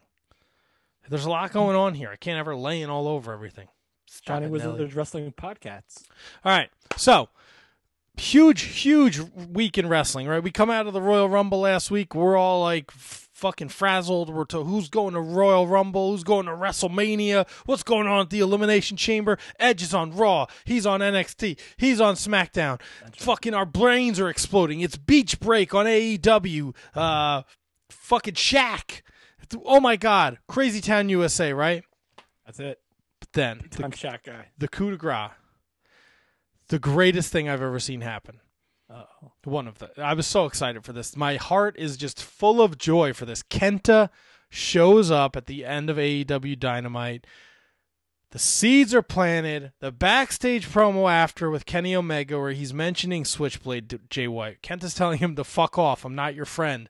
Tama Tonga saying that's the fake Bullet Club in America. This is the real Bullet Club in Japan. So many things are happening. I can't wait to see the results of this. Uh, Dave Meltzer has confirmed that this is the beginning of a working relationship between New Japan and AEW. What do you guys think? Wow. See, Tony, I'll let you go first because Matt just kind of answered my, my question to him. Um, Oh, all right. Or I can go first. I don't care. is it cool? Yes. Is it amazing? Yes. However, Oh, here we go. Here we Uh, go. this is- this yes. is it. What are you, Yes. what, what are you going to shit on about this, Tony? Go ahead. I don't know how many people. It's fine. Need to die It's great. It's fantastic. this. It- It's wonderful. No, go ahead, Tony. I'm sorry. I'm I'm legit sorry. Go ahead. No, Tony, I'm legit sorry. Go ahead, please. Because you you might have a great point to make that I didn't think about. Who, aside from people watching AEW, are going to give a fuck about Kenta showing up? And I think that's the ultimate problem with AEW. They bring in somebody like Kenta. You, me, we all watch New Japan. We know who Kenta is. We know the story. We know Jon Moxley's the New Japan United States champion. They drop 15,000 facts on us in the span of 10 seconds. And you think like somebody who's just tuning around going, holy shit, that's Kenta and he's got history and this and that. It's like, aside from people that are already watching, who really cares? And I think that's the problem. They're doing shit that nobody else cares about. More people probably care about Shaq wrestling on fucking TNT than they do about Kenta showing up to, to deal with Jon Moxley. Am I wrong? You're, For you're- somebody like us, yes, Kenta being there is great. Working with Impact is, is going to lead to something. Doing all these other things, fantastic for wrestling. But outside of the AEW bubble, who fucking cares? And I think that's the problem with AEW. They're just kind of in this spot, All right. not moving. Well, my, my question to you is this then. Either I mean, this is awesome by the way, because let's let's let's be clear that there are certain people that do watch New Japan that don't watch AEW. There's got to be an audience there. There's got to be an audience that watches Impact that doesn't watch AEW. There's got to be an audience there. So outside of becoming WWE, like what do we expect them to do? Like this is a great move. So what like what uh, my question is like, to respond to you is what more could you ask for them? They clearly know what their target their target audience is. It's a demographic of 18 to 35. They want that. This is different. Well, for the most part, I'm not saying AEW as a whole is different. I'm saying this is different. So other than doing this, what other moves are left to do? You basically just said Shaq and Kenta in the same sentence. So clearly they're doing both. I just don't know how this grows AEW. Has AEW really grown in the past year and a half? Well, it's I think that's hard to judge because of the current state of the world. Has I- has WWE grown? Has New Japan grown? Maybe, maybe not. You know, you can't tell because they're doing their shows in Jacksonville. If you anything, know, if anything, some of them have regressed. um, you know, shows are in Jacksonville. They can only fit a couple thousand people there, you know, and the shows are always in Jacksonville. You know, I said it before when we started the show. Like, I just got my money back for the Nork shows because I don't know when that show's coming. They rescheduled it twice already, and I know it's set for September. When that bridge comes, of course, the place is going to be fucking packed because people cannot wait. Every AEW, WWE, MLW, Ring of fans are fucking dying to go to wrestling shows. Yeah.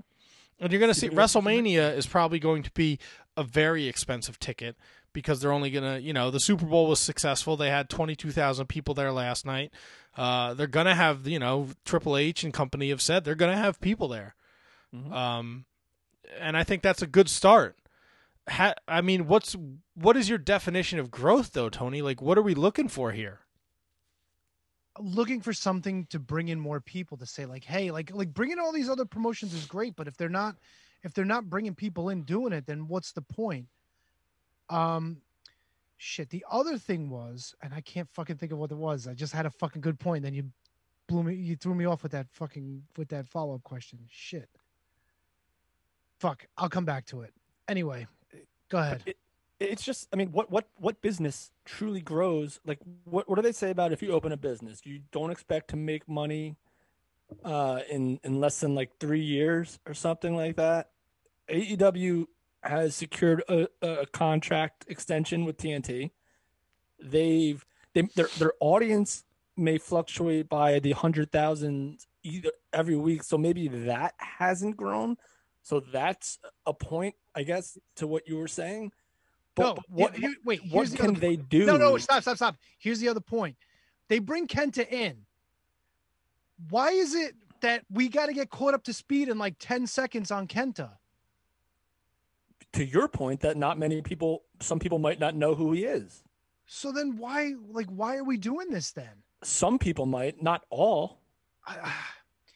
It's just weird. Like there's there's no background. Like all of a sudden it's like, oh, Jon Moxley, AEW World Champion. No, uh, New Japan United States Champion. People, what?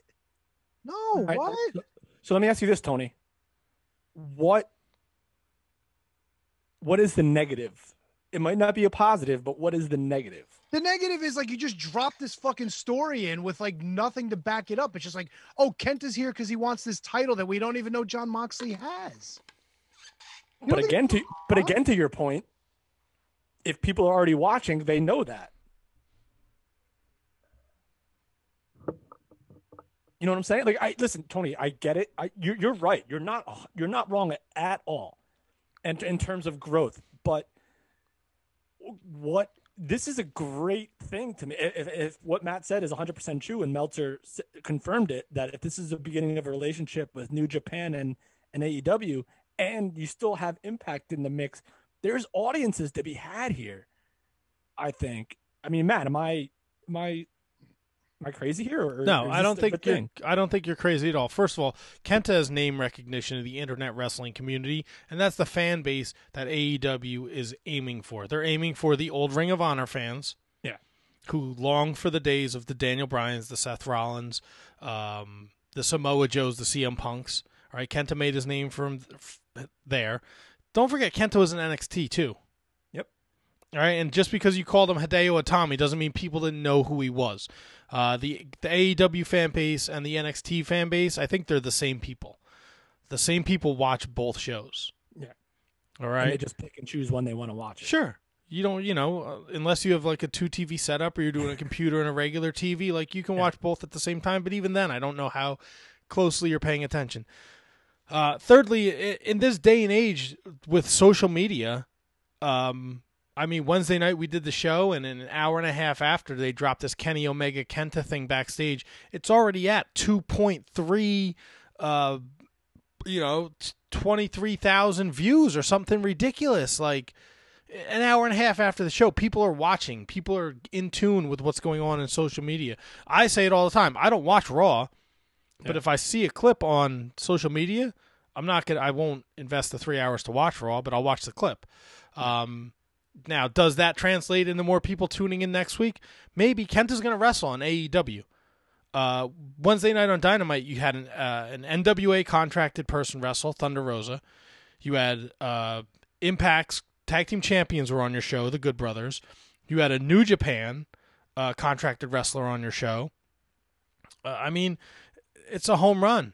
They're they're doing they're they're setting out, I think, to change the way the wrestling business works. Uh, and to C.W. Anderson's point, you know, it. I'm not saying we will ever see a territory system, but this might be a sample size of it. Uh, uh, you know, you don't have to move six guys. You don't have to do an invasion like taking Private Party and making them the tag team that's going to Impact is awesome because Yeah. they're not doing anything in AEW and it gives them the rub and they get to work with the tag team champions in Impact and they get to work with James Storm and Chris Sabin and they're involved over there. They have Matt Hardy with them. That makes sense. Kenta John Moxley thing. We saw the Moxley video at Wrestle Kingdom. We saw Moxley attack him on the New Japan show, uh, the New Japan Strong show two weeks ago. This stuff has been set up months ago because they can't tape in Los Angeles, so this is all tape stuff. Yeah, and I love I love the point that you just made, Matt, where like they might be looking to change how things are done. And once NWA started, that to me like triggered and we actually talked about this a while, the three of us. That the territory system is not completely obsolete. It's it, it could happen again with social media and I think it's I think it's been happening for a while. Um so to me there's no there's absolutely no negative. That's- Did you hear the reaction that Kenta got when he showed up? Like, even though there was like a thousand people there, you could hear him, and it was pretty damn cool. So, this is to me, there's no downside to this for us. Now, to Tony's point, will they break a million views next week? I don't know. Probably not. But to me, there's still absolutely no downside whatsoever, and it's it's just cool to see as a fan. So, and Tony, there, there's something to be said for keeping the fans that you already have interested it to keep to, to watch every week. My my only concern, and history shows, anytime promotions start to work together, never works out. Now I know it's different. Territory system's gone. Everybody's got national TV or can be accessed pretty much around the world at this point. All right. But ultimately, the problem is if I'm an Impact fan, I like to watch Impact. I like the talent that's there. Oh yeah. I like the guys that's there. I like the, their production. I like the way they do things. Maybe I don't like AEW. Maybe I'm pissed off that Private Party is now all of a sudden showing up on my show. I don't want to watch AEW. That's why I watch Impact. Now AEW is on Impact. You know? Right. I mean, that, I'm not saying I'm not saying people are going to tune out because Kenta shows up because a lot of people have been showing up on AEW because they're a growing company and they're trying to bring in talent and I get that and that's important and they want to build these guys up. But if I'm but if that's what I like and now all of a sudden these people are showing up, it's like I don't want to watch it anymore. It's kind of like it's kind of like WCW showing up on Raw. It's like all right, great. I, I like WWF. I don't like WCW. Why are these guys on my TV all of a sudden? You know? That's 100% a fair point because sometimes you watch the other show because it doesn't have anything to do with the other one. yeah, other it's ones. got nothing to do with my opinion of AEW, Impact, Ring of Right. Honor, nothing. But if I like if if Ring of Honor is my bowl of soup, Yeah. I don't want the AEW crackers in my soup. You know what I'm saying? No, Tony, that's a point that I didn't think of. Sometimes you just watch the show because you like the show the way it is. Yeah. Like Matt's porridge has plenty of spoons, and I'm sure Oh. every promotion's got a spoon. That's almost Oh, almost every promotion. What? Almost every promotion. All right, well, fine. We'll leave a couple of them out. We know you don't like AEW. Um, but maybe Tony just likes to have a little MLW spoon in here, which maybe fucking God in the knows garbage why. after- Who knows why you want that spoon in your fucking porridge? It's like putting a fucking lemon in a cup of tea with milk in it. Jesus Christ. Look at how many people disappeared when WCW disappeared. Millions of wrestling fans just fucking stopped watching. There's been a lot of debunking of that too, though. I I'll don't get them. him, man. necessarily debunking, but let's look at numbers. Let's look at numbers even five years later, as opposed to what they were in 2000, or even 99 or 98 when the fucking business was super hot. Yeah, because people grew out of it. They grew out of the, you know, I grew out of it. I stopped watching wrestling. Yeah. See, I, and Matt, that's an that's another great point. Is that if you like a show because it's not the other shows, at some point you might get tired of watching that show. Right. And, and look, Like, people no, people some- love. Oh, sorry, Kev. No, no, it- it's fine. And like like everyone knows, like if you watch like an episodic sitcom, the later seasons tend to fall off. So if you're watching like a wrestling show, and you may love it and you may watch that because that's your show, they may run the risk of losing you at some point because it's the only thing you watch. And once you get tired of that show, you might move on. So why not incorporate a new story into said show, like an AEW uh, influx or uh, you know a New Japan influx to AEW? It's just being creative. It's just pushing the envelope. It's just doing something new to make sure that the people that you have in ensconced in your show don't leave because that Well, that- happens. All right, well, then let me ask you this. Oh, lay it on me, big boy. Do you think that this is too much at once? No. No. I don't, Really? I don't think so. If you impacts ratings are up, they're getting more viewers. Um, I think this New Japan move with Kenta may also be a business move because the Roku channel starts this Thursday. I So saw I'm that. sure that's going to be I- put over uh, Wednesday night on Dynamite, which is not a bad thing. And using Kenta, it, it's not a bad thing. It's a good thing. Uh, right. Using Kenta to to transition people into checking it out is not a bad move. Uh, what is too like? What is too much? I'm sorry. The days of just two wrestling companies are gone.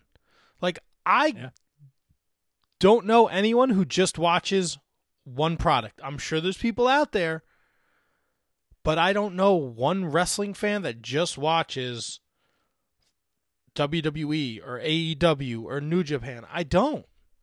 Take a look at a guy like C.W. Anderson. He's a guy that's into old school wrestling.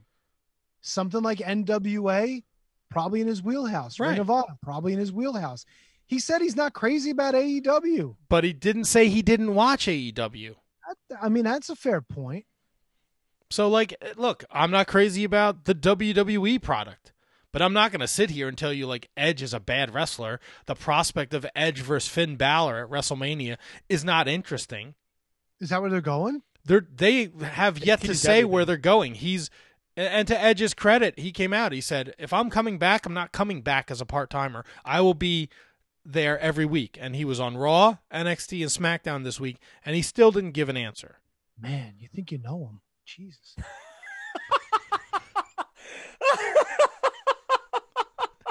God, I love those jack straps. Look at this. I, I feel like a fucking beef castle wearing my Hammerstone shirt tonight. look, there's, you know, we all do it. We fantasy book, right? This is a time when maybe we don't have to. Those fantasy bookings become a reality. And if the story is told right, a loss is not going to cripple said competitor who works for AEW if he loses an impact or this guy loses in New Japan, he can't come back to the states now. Like if it's done right, then we're good. Fantasy booking. You raise a good point. Is Private Party versus the Good Brothers something that you had on your fantasy to do list? No. That's that's not yeah, that's not a fair question. I, it was. I asked it and he gave me a fair answer. But Private Party is not doing anything in AEW, right? Yeah, for the most part. They- and they're- the they're impact and the impact tag division is desperately in need of tag teams. Right? The North is gone. Yeah. Uh, the Motor City Machine Guns uh, are fractured right now, and they're bringing in James Storm as a holding piece, right? Yeah, and and Triple have- XL is a tag team. Fala and TJP aren't a tag team anymore. The Uh, Rascals are gone. The Rascals are yeah. So like, and you bring them in with Matt Hardy. It's not like just Private Party showed up. Matt Hardy, who has a storied history in Yeah. Impact, it makes sense. Yeah, that's a solid move.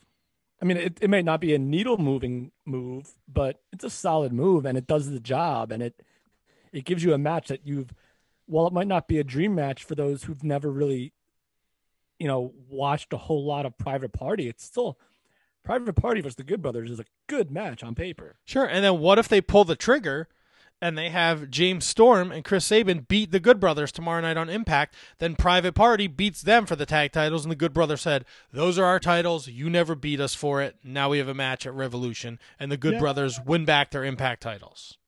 Jesus Christ with your fan oh my god, you just blew my mind. There's there's just so many the possibility. And look, again, it's not you asked before if it was too much. It's not because it's not Private Party, Joey Janela, Kip Sabian, and uh fucking God, I just had needles in my back when you just mentioned Kip you know, Britt Baker. They're not all showing up at Impact. Right? It's we're taking this tag team and Matt Hardy and they're here. We're taking the Good Brothers, they're on AEW. Kenta is from New Japan, he's here. You fucking just you just shot 17 different things that came back into my head about fucking dynamite this week. name nine of them. Do it, baby. Ah. Can you beat Miro, that, Tony? Can you beat that? Is it- Who could Matt? Let's play. Who, who can you beat that? Could we name nine of the things that Tony just thought about Impact? Right now? Miro could be the smartest man on the fucking roster, except the dummy didn't check the cake. Always check the fucking cake, stupid. I didn't think about the cake because I didn't realize that it was a cake on top of a cake. It's like putting a hat on a hat. Why do you have a cake on a It cake? got smashed in, which they didn't even show, by the way. What getting Like, they, smacked? like they missed that shot completely. That's a whole. That's a whole different ball game. I, I don't want to dive into that segment because that segment pissed me off. But Well, every wrestling wedding, wedding is terrible. That was an awful segment. Um, rankings. Serena Deeb is the number one ranked woman, isn't she? And what? I really can I punch out of rankings talk? Can I go get another drink? Because I do this every Wednesday night with the rankings. Yes, you can. No, no, I'll, I'll listen. I'll, I'll entertain Tony all day. My question is only why are we doing a tournament when you have the number one contender? That's the only thing I care about. The- look, the rankings are the rankings. That doesn't necessarily make her the number one contender. Right. I didn't want to bring it up. Uh, you're right. You It's did bring it up guys- though.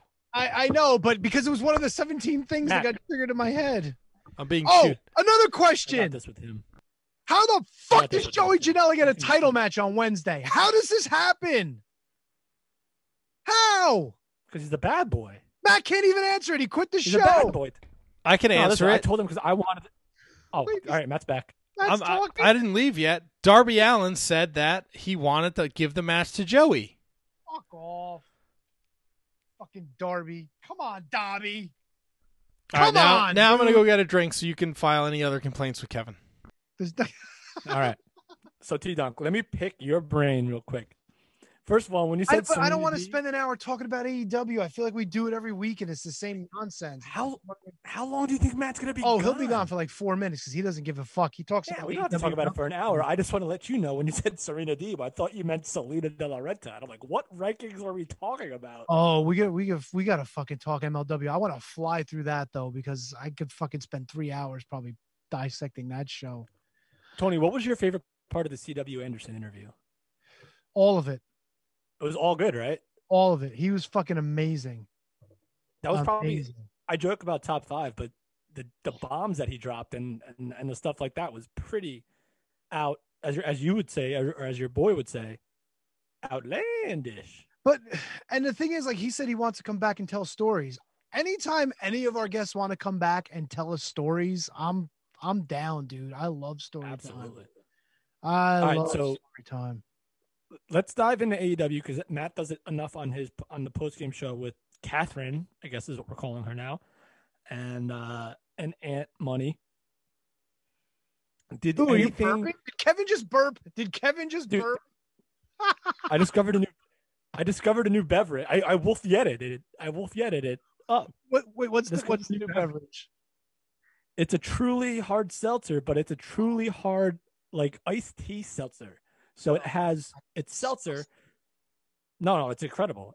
It's Sounds seltzer, same nutritional products, only you know like one gram of sugar, one percent sugar, but it has a hint of tea in it. So it's like twisted tea, but no sugar. So it's horrible. absolutely no no calories. It's incredible. And Matt's coming back. He's like, so hold on, hold on. You want had this laundry list of bullshit you want to talk about in AEW. I went downstairs and got a drink, and you're talking about drinks with no sugar in them when I come Yeah, back. because I decided I, I Yeah. don't want to talk about AEW, dude. We could fucking spend an hour. we I kinda know- lost our I know Matt loves spending five hours talking about a two-hour show on Wednesdays, so I'll save that for him. Yeah, we kind of we kind of lost our train of thought. Okay, fair enough. whatever, whatever, whatever. I Um, like AEW. I I enjoy I enjoy being the elite a lot, a lot, except for the Good Brothers stuff. This week they were fucking way over the line, dude. It was bad, fucking real bad. Hey, hey, you're gonna fuck my grandmother? Get the fuck out of here! What's wrong with says you? says the guy Hmm. who's said some pretty outlandish shit on the show.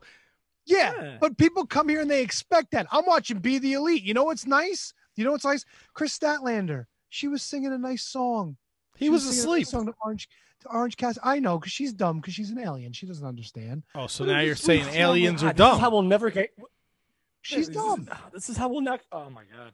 What you, you want to? Oh, we can't Yes, book the girl Kevin. from the This is Andromeda how we'll. Galaxy. This Fuck is off. this is how we'll never get a guest from AEW because Tony thinks aliens are dumb. That's the dumbest Yeah, thing that- I've ever exactly heard. That's exactly why we don't get guests from AEW. Matt, can we write this down? This is at two hours and what? Eight I mean, it minutes. doesn't help. Heard. Have you listened to the show. Kevin? Oh yeah, yeah. Most of the shit on this show doesn't help us. Dude, it was really funny. They half the guys were giving uh, Valentine's cards to Wardlow, Half, all of them did except for five. and five gave his to fucking to Adam Page, and that fucker Matt Hardy ruined it for him. Well, at five got he got uh he saw the stars when he was looking at Adam Page. He couldn't uh v- find the words to say You know I want to like? give you this card. You know what the best was? He turns out he turns on him on the way out. He's like, "Oh, by the way, fuck off." Fuck and they off, just kind of looked at each other, dude. good shit. And Marko Stunt, yo, my man's got some fucking anger problems. That Sounds- little fucker was yelling a lot. Sounds like you when Kevin does his top five list. Speaking of, why don't we just get right in? No, no, no, no, no. We're not getting right into it. We still got to talk about MLW. We got a lot to talk about. Being the elite was All right. fun. I like mean, the sophomoric hijinks of the Good Brothers. Although the first, the first Hard segment, uh, the first segment was a bit much. The other one in the hallway where Luke Gallows starts talking and Karl Anderson just is like, "I have to leave because I'm breaking. I'm laughing too hard." I thought that was funny. Yeah. If All the right. Good Brothers never appeared on Be the Elite again, I'd be a very happy Tony. So there you go. All right, what else we got? Come What- on, spoons in the What do porridge. you mean? What else we got? Oh, the WWE released Lars Sullivan and Steve Cutler. That's right. They gone.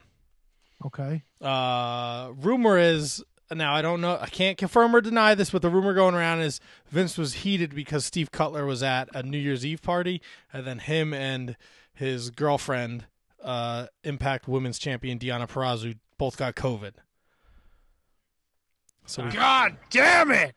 now I don't think that's why he got released, but who knows in COVID age. Whatever. Uh, but I think uh, Lars Sullivan said he's done with wrestling. It's a wrap. I thought he said. I thought the story was that he quit. It wasn't exactly clear. I think it was one of those situations where he's like, "I'm done," and they're like, "Yeah, all right, go ahead." Yeah, so yeah, one way or the other, he was granted his release. He Something gone. like- Whatever. Whatever. he Yeah, gone. Steve, Cut- Steve Cutler, I, I can't imagine it's because of that, but it's probably just because there might be. I've, I've also read rumors and innuendo that more cuts are coming anyway. So I'm surprised. That they time of year. Lars- I'm surprised they didn't give Lars Sullivan a Mr. Garrison gimmick. Who? No, Mr. Hat. No, no, I'm just gonna let that one crash into a mountain. Go ahead. All right, the people who know know. That's right. Uh, WWE Network continues to put out uh, excellent content. They did an APA Untold story, A fucking whore they put out. uh, and they're going to be releasing Steve Austin's Broken Skull sessions with Sasha Banks uh, after the Elimination Chamber. So if you're into those shows, I watched the APA Untold last night. It was pretty good. I didn't get a chance to see it yet. Oh, they did an Untold. I just thought they released a best of. No, it was an Untold. Ooh. Uh, they are saying that Cesaro has either signed or verbally agreed to a new WWE contract. Five years? I thought that's what I had heard. I could be mistaken. Uh, I don't have a number here. That's all right. He resigned, so that's all. That's all you Yeah, need. I saw that That's all the people need to know. Uh, and they have apparently signed the Oh, that big dude. former football player Parker Boudreaux. I don't know if I'm saying his last name right. Probably. He looks like a baby Brock Lesnar. I saw a picture circulating of him with. I don't know if this was on NXT or not. Of Him him, with Scarlett? Eve. Oh, Eve. No, that's with right. Yeah, I don't know what that's from. That, I don't know if that was on NXT uh, this past Wednesday or not, but dude, that dude, I don't it, say what you want about his resemblance to Brock Lesnar. I don't care if Brock Lesnar never existed. I've never seen this guy work, but that dude's gonna be a freaking star. Probably. And with Eve with him, if that's the case, uh, she should have been a star a long time ago, despite her maybe not a wrestling star, but she should have been a star a long time ago. And that's gonna that's gonna be money. Nelly, where are you going? Yeah, Nelly. Hey, Nelly, what the fuck? Well, she climbed the cat tree, and now she's on top of the cat gate that separates, that prevents her from leaving. And she. So let her leave. She, I'm not getting up. She can get if she can get over, she can get back in. That's it. So wait, she jumped over the cat tree onto no, the she's cat right now. She's standing on top of the the baby gate now. Hmm. Riveting stuff. Riveting stuff here. Flexible Nelly. Sorry. Yeah, don't No, let her fine. don't let her portly uh, figure fool you. She can jump. She's got that portly figure. Portly figure. Uh, no surrenders this weekend for Impact Wrestling, their Impact special, uh, and tomorrow night is a jam-packed show of Impact Wrestling. They announced Trey Miguel, Josh Alexander, Willie Mack, and Suicide against Chris Bey, Ace Austin, Blake Nice. Christian, and Davari. Uh, Nice. Plus the contract signing for Rich Swann against Tommy Dreamer. Uh, ODB returns to the ring to take on Kimberly. Kiera Hogan takes on Nevaeh, and cousin Jake gives an answer as if he will join Eric Young's Violent by Design, and Nelly is out and free. She has escaped. Riveting. I mean, it's it's a good show, man. Like that, the Jake, the Jake something, or not Jake something, cousin Jake. Um, well, what's the same guy, but cousin Jake on on Impact. I kind of think he's gonna go with him, man. I don't know why. Really? I feel like this Violent by Design has. Yeah, I don't know why. I'm probably wrong, but to me, like it just makes sense. Like you don't always need to have, you know, a split be a split. Let, like, let it like let them be the tag team, but just completely rebrand them, eh, the Deaners, as to this Violent by Design tag team because you have EY, you have Joe Doering, and now maybe they could be a tag team again. Like we said, Impact is is needing tag teams because they broke the Deaners up, put them back together, make them Violent by Design tag team, and let's let them let heads roll, baby. Uh, I like that idea. You mentioned tag teams, Kevin. What are you gonna do What are you gonna man. do? I was hope I was hoping this one wouldn't come up. when Matt Cardona and Eddie Edwards square off against Brian Myers and Hernandez? Who do you cheer for? Hernandez is still there? Yeah, Supermax is still in the house. Yeah, Brian, uh, my dear good friend Brian Myers, um, paid paid. He sold. I think he sold his his green card Hasbro's to to hire Hernandez to to be a gun a gunner for him. It also looked like he In knocked of- over uh, PCO and stole his Jean Pierre Lafitte outfit. That's right, pirate pirate Brian. No, he listen. Eddie Edwards did that to him, and that bitch got to pay. Oh shit! So, so listen, Matt Matt Cardona, the broski, the savior broski. He's he says he's always ready. I feel like he's always rescuing. Like he's rescued like eight guys. Like Matt, Matt, I love you, buddy, but I'm sorry, man. It's it's it's it's most professional wrestler's time, man. Would you say Matt Cardona is Captain Save a Ho? Is that I don't know what that means. He's always saving a hoe. Oh, he's saving a dude. Maybe dudes are hoes too. I guess Dudes can be hoes. that's true. It's a good point. Yeah. So Captain Save a Ho, Hosky, if you will. Hosky broski, baby. That's Isn't that it. wasn't that So, his yeah. song? Yeah. Don't be a don't be a hosky. hosky. Yeah, that's right. Look at you, Matt. I, look, I've been I read a lot. Okay. Yeah, so yeah, I'm excited. Both these guys are getting a shot in, in Impact, and I'm I'm listen. I'm Team Myers all all, all day, every day. All right. So, sorry, sorry, broski. Uh, over in the New Japan world this week, two big shows. Wednesday night, Hiromu Takahashi defends his IWGP Junior Heavyweight Championship against Cho, and Gorillas of Destiny defend the IWGP Tag Team Championships against Dangerous Tekkers, Zack Sabre Jr. and Taichi. That'll be Wednesday. Uh, night two, uh, the Never Openweight six man titles are on the line as Big Tom, who got his dick kicked in by Jay White again, uh, Hiroki Goto, who is a dirty, no good son of a bitch, and Yoshihashi, who, for some ungodly reason, the New Japan officials just let him sit in the crowd and then cross over the barrier and attack Jay White. Fuck Jay White. No, fuck you. All right, they defend their never openweight titles against Jay White and the Gorillas of Destiny in night two. So we're gonna have new champions there. And then. Tony's fuckboy uh, Kota Ibushi defends his title against Sanada, and that's uh, Thursday. Uh, so Thursday morning, and then the Wednesday show will be Wednesday morning. Um, and that'll lead us into the New Japan Cup in March. Uh, so there's that. Those are two good shows. I look forward to watching them this week. Uh, Kenta, we mentioned he will be wrestling in a lights out match this Wednesday night. Kenta and Kenny Omega take on Lance Archer and Jon Moxley. Uh, Love so that. That'll be awesome. Uh, New Japan's on the Roku TV Thursdays starting at 5 p.m. Uh, so that'll be cool. Uh, what else we got? Ring of Honor. Uh, Jay Lethal's re-signed with the company, so that's awesome. Uh, Ring of Honor. inter- He had a killer interview, by the way, with uh, Front Row Material last week. Yes, Check he it was on their uh, their Twitch channel, right? Very good stuff. Uh, Ring of Honor TV was awesome this week. I watched it before I did the show. Uh, they repackaged Cheeseburger. He's What now is he, the big CB now? he's the world famous CB. World famous CB, that's it. Gr- Uh, uh, look, He's a I- crazy dude, man. Ring of Honor TV is arguably the best hour of TV. they do such a great job with these videos beforehand to introduce you to these characters and make you care about the match. He had a match with Tracy Williams. He actually managed to get Tracy Williams to use his rope break three times, but in the end, Tracy Williams got the win. Uh, and then the main event was um, PCO, Brody King, and the Briscoes against El, uh, the Faction Ingobernables. Um, But because Kenny King was was not there because he had COVID, because of uh, the stuff that happened at Final Battle when they taped this, Flip Gordon was their tag partner. Uh, but they let Flip get the dog shit beat out of him. Uh, Roosh and Dragon Lee and uh, Bestia. Um, and this was just a fucking unbelievable brawl, and they told a great story. Uh, definitely worth checking out. Ring of Honor TV, my favorite hour of TV. Uh, NXT pay per view this weekend. We talked about it. Right now, this is what we have, ladies and gentlemen. Uh, Finn Balor defends the NXT Championship against Pete Dunne.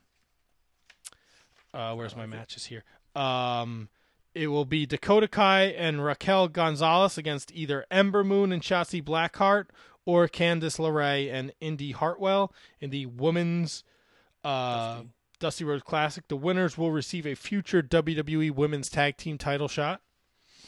All right. Uh, the men's classic is a little more muddy. There's four teams left. It's MSK, which is the Rascals, um, and they're facing uh, Raul Mendoza and uh, Joaquin Wilde, who are Legado del Fantasma.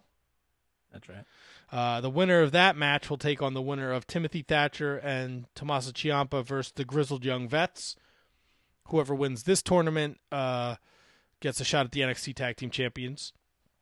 Uh, Io Shirai uh, defends her title against Toni Storm and Mercedes Martinez in a triple threat for the NXT Women's Championship.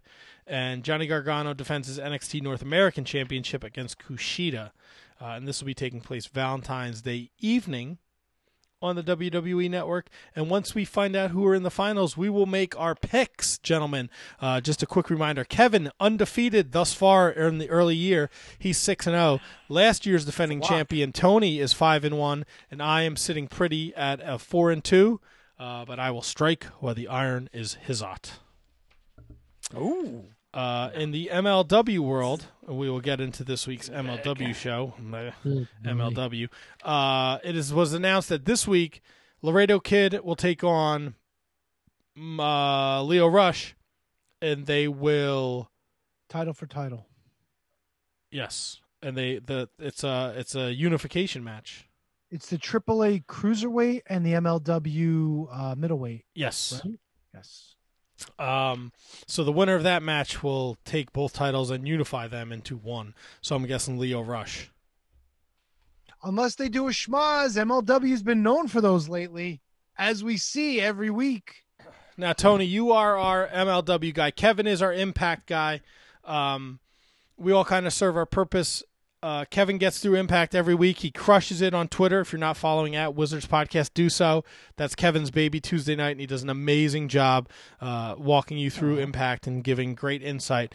Wednesday night is Tony's baby, and in the Discord, Tony had to punch out before the show even ended, and I don't know if he was busy, uh, but I like to pretend that Tony hated this show so fucking much. I did. You know what? I completely forgot I had all these notes. You know, I'm just going to go through my notes for a little bit to fill in the blanks here. Okay. Uh, let me see. Okay, Well- so the opening match it was Jordan Oliver against the Sentai Death Squad idiot who had Davari in his corner, which is really fucking weird. You have a scrub with Davari in your corner. So Jordan Oliver came out Myron Reed. The one the one note that I did have, uh, it was a squash by the way. Jordan Oliver beat the shit out of this thing. So fuck uh fuck Contra. I'm getting sick of them anyway. The Sentai Death Squad I wrote is one person. The Death Squad has wearing all black, but he has an orange underwear on. The fucking idiot. Uh, it's over, and Davari stands there like a douche. but Jordan was limping. At least it was short. Oh fucking joy! The referee scandal. SI broke the news. No, some asshat sent an article to SI.com and they ran with it. Yeah, I don't know, man. I don't know what the fuck this referee's name is, but Matt touched on it last week. This was dog shit. Tim Donaghy. Yes. He got trouble for fucking betting on games like 20 years ago. Who gives a fuck? I don't give a fuck. Oh boy, what else did I fucking talk Uh, about? there was the uh, Salina uh, and the new owners of Ferocionos Dorado uh, associates from Aztec Underground, have made an offer to acquire IWA Puerto Rico.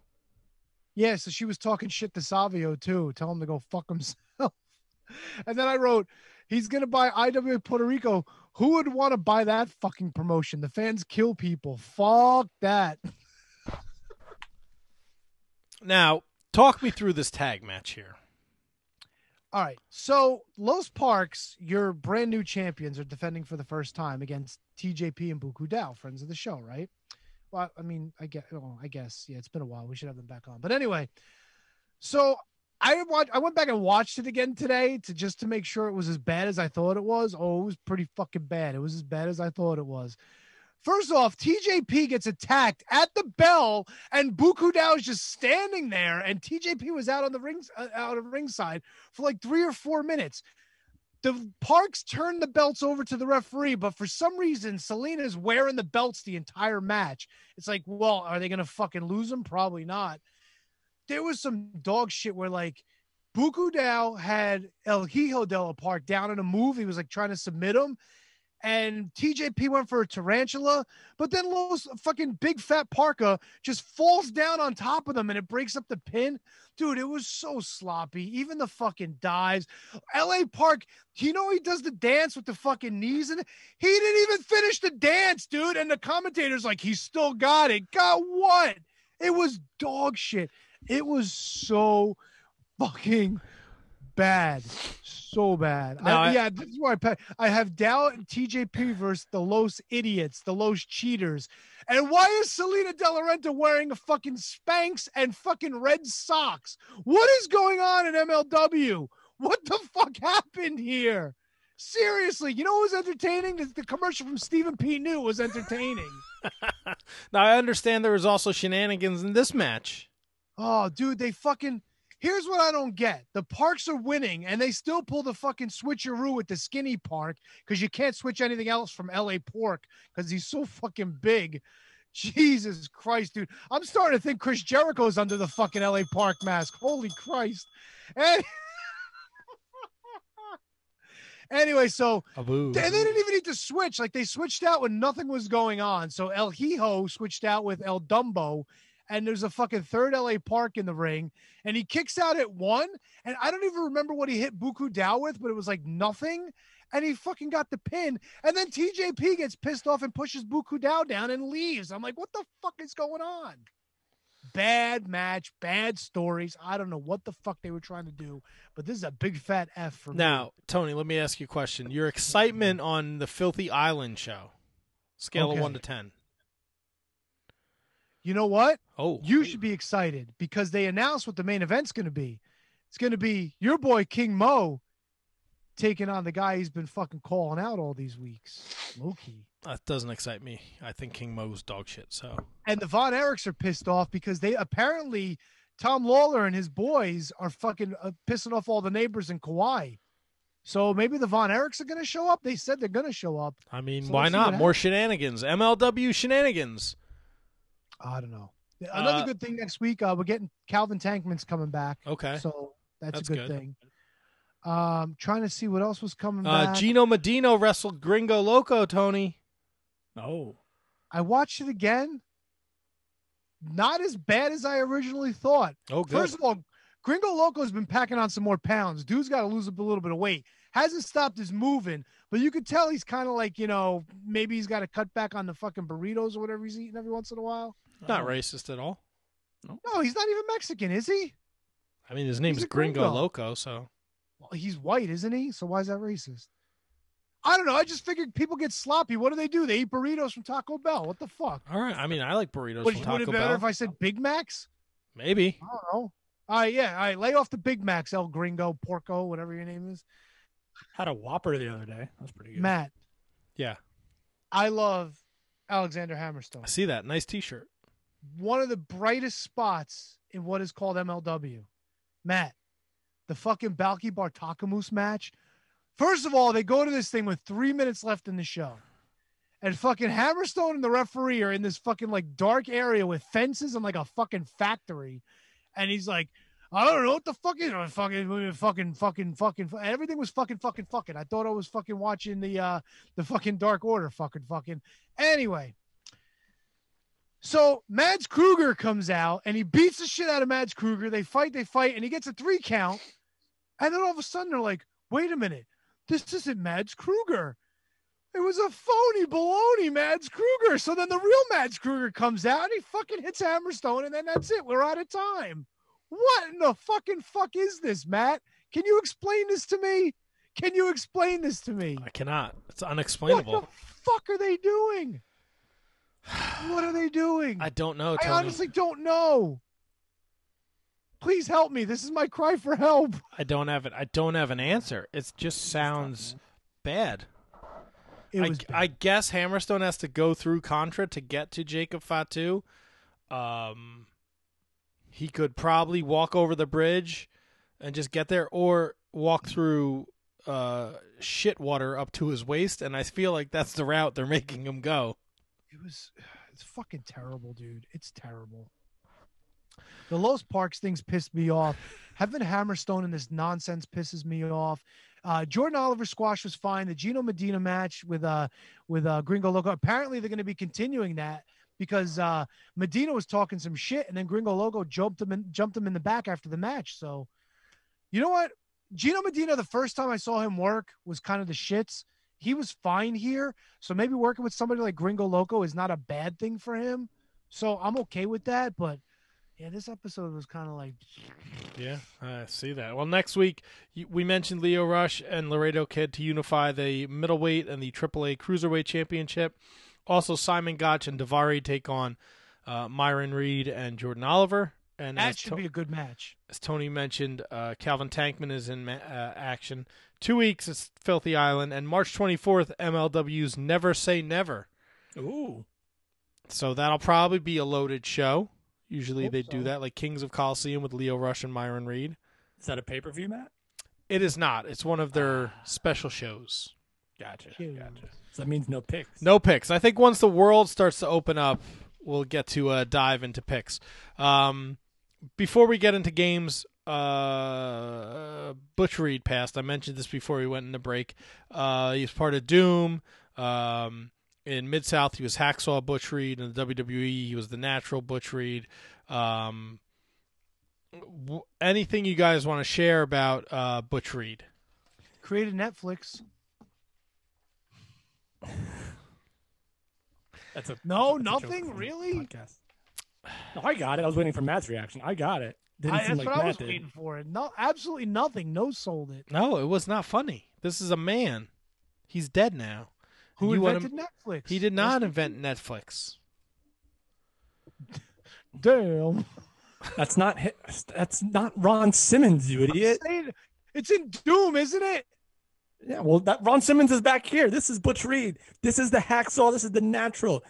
I didn't think this one, and I know Matt, you were insanely affected by by uh, Jon Huber, uh, Luke Gallows, um, not Luke Gallows, Luke, Luke Harper, Gallows. Luke Harper, and um, uh, Brodie Lee. This one, this one was weird for me, man. Like, I was never a big Butch Reed guy. I was never a big. I, I love Doom, but I was never a big solo Butch Reed guy. But I've watched like a million Butch Reed matches after I heard that he passed away. And I mean, we had Teddy Long on not too long ago, so like it kind of just like I don't know. I guess that maybe that's why it hit different. But God, that that first that first round match, I think it was against Macho Man in that WrestleMania four tournament. I watched that like back again, just his his Doom stuff. Like I opened up, you can't open a pack of WCW cards without seeing Butch Reed, and it just it. it it, ju- it, this one just stinks. It, I mean, they all stink. Don't get me wrong, but this one for some reason hit me a little worse than I thought it would. Um, so you know, condolences to the family. It was sudden. Uh, you know, he, I guess he had an issue, and then it developed over time, but or over a couple days, and just absolutely stinks. Butch Reed, one of the best Galoob figures you could ever possibly ask for. The only one. He has a Nike swoosh on his shoe, which was very weird to have at the time. Um, because you can't how, how you can have a Nike logo on an action figure. It was a test shot that they took, and that's how they made these weird figures uh, with, with this attire. R.I.P. Butch Reed, man. Yeah, apparently he had a couple heart attacks Terrible. a few weeks ago, and he'd been battling uh, for his life ever since. Uh, I think the I don't want to undersell his WCW run in Doom, but I think his best stuff was in the Mid South. I know he did have a couple of great, Oh yeah, uh, like forty plus minute matches with uh with Ric Flair. Huge feud in Mid South with Junkyard Dog, which uh, he picked up in the USWA after he left WCW. Um, I don't think I don't think we got to see. I don't think we got the best out of him. I don't think the WWF used him the best they could. I know there's that famous story that Butch Reed was supposed to beat Ricky Steamboat and he couldn't be there. I know Yeah. Tony's giving a thumbs down, and that's why the Honky Tonk Man got it. Um, but yeah, I mean, Doom is a great tag team. Their matches against the Steiner brothers are legendary. Um, definitely something to go out and see. Uh, his stuff in Mid South, it's on the network. He had awesome feuds and matches with with JYD, Hacksaw Jim Duggan, the stuff with Magnum TA. Um, he was a he was a tag team partner with Jim Neidhart. Uh, and they had feuds with Magnum TA and Hacksaw Jim Duggan. Uh, the stuff with Ric Flair is great. So uh, go out of your way and check out some Butch Reed because it's uh it's one of those ones where he kind of I think he made one cameo in like 2007 on SmackDown uh, in a Teddy Long skit, and then you really didn't hear much from him after that. Well, didn't they? Did they both induct Teddy Long into the Hall of Fame? Oh no, that was the APA. Never mind. Sorry, that was the APA that did that. But yeah, you're right. That was like a rare appearance for him in WWE after the fact. But just, I feel like the, we. I, I feel like like you, Matt. I feel like we just, just did not get like Butch Reed could have got a Ron Simmons run. Yeah, World champion could have been could have been could have been anything. And, Yeah. I mean, he didn't have a terrible run, like you said, mid South WWE, but then after Doom, it was just uh, just didn't get a whole lot of Butch Reed, which stinks. Right, and he was unfortunately the guy that Bill Watts tried to push to the moon after JYD left Mid South, uh, and it just didn't it didn't work. It didn't click with the fans. Uh, before we get into Kevin's top five, it's announced tonight on Monday Night Raw. This is your Elimination Chamber match: Drew McIntyre, Jeff Hardy, All right. Randy Orton, Sheamus, AJ Styles, and The Miz. That's That's not a f- bad. Yeah, Tony, I, I knew you wanted to hate this so much, but once you heard the, the roster, you were like, all right, that's pretty good. That's Well, a, that means that means Edge isn't challenging Drew McIntyre then, eh? not if Drew McIntyre wins. But it's weird because usually the person has their pick before we get into Elimination Chamber, because then Elimination Chamber decides the other championship um, opportunity, doesn't it? No, but th- this is for the title. I hate these fucking pay per views that are based around matches. Oh god. I just hate that there's a, a pay. I, I've always hated that there's a pay, and they, they, they've done they've done it well, but I've hated that there's a pay per view between Royal Rumble and WrestleMania. That's what I've always hated. There's two this year. I think there's two this year. Uh, you Yeah, might be right. like- I think there's a, f- a fast lane. Yep, there is. Great Balls of Fire. No, because eight because WrestleMania is not until late April this year. It's like the twenty first. Yeah, it's like no, I think it's like the 17th actually, or something like that. Yeah, Right? But, but I mean, the point is, there's going to be two pay per views in between. Yeah, fast lane is March 21st, Fantastic. Fan- and Mania is April 10th and 11th. Okay, that's what it is. well, then I guess it's not that late. I mean, it's later than usual, but it's only about a week. It's, it's late enough that two pay per views in between them. That's that still grinds my gears. Matt, It- what else we got? got, got games. We got games, baby. All right, boys. I will tell you this, ladies and gentlemen. This is a top five that has nothing to do with the Royal Rumble.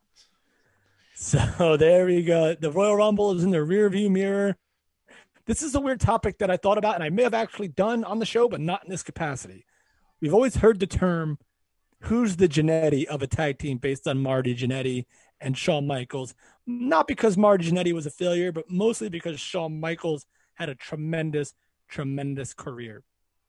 So this is a top five of former tag team champions that you might consider one of them being the Jannetty. But here's the twist.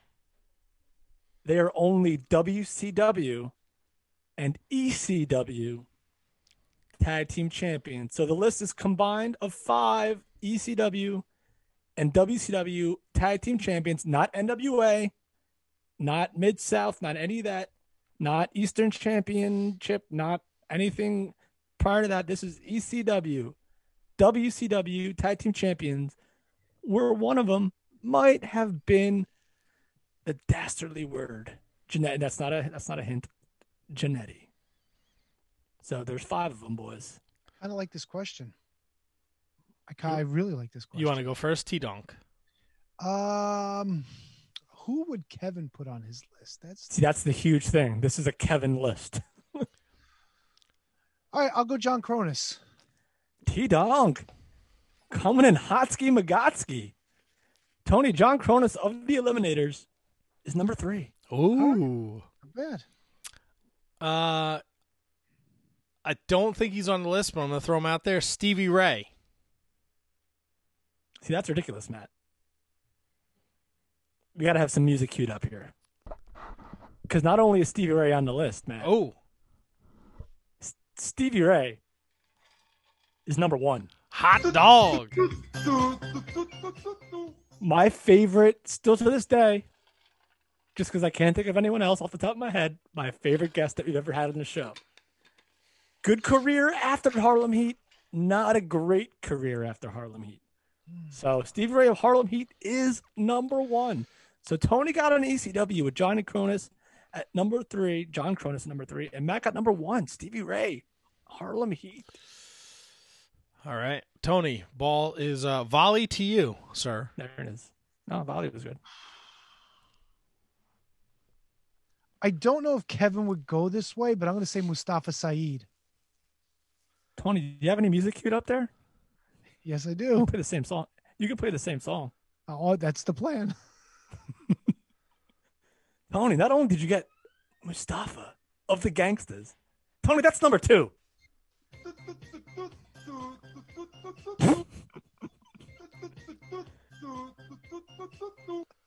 A lot of this was triggered by our uh, by our uh, our, our uh, Patreon episode where I was just thinking to myself about ECW tag teams, and I was like, ah, let's put this, let's parlay this into a list.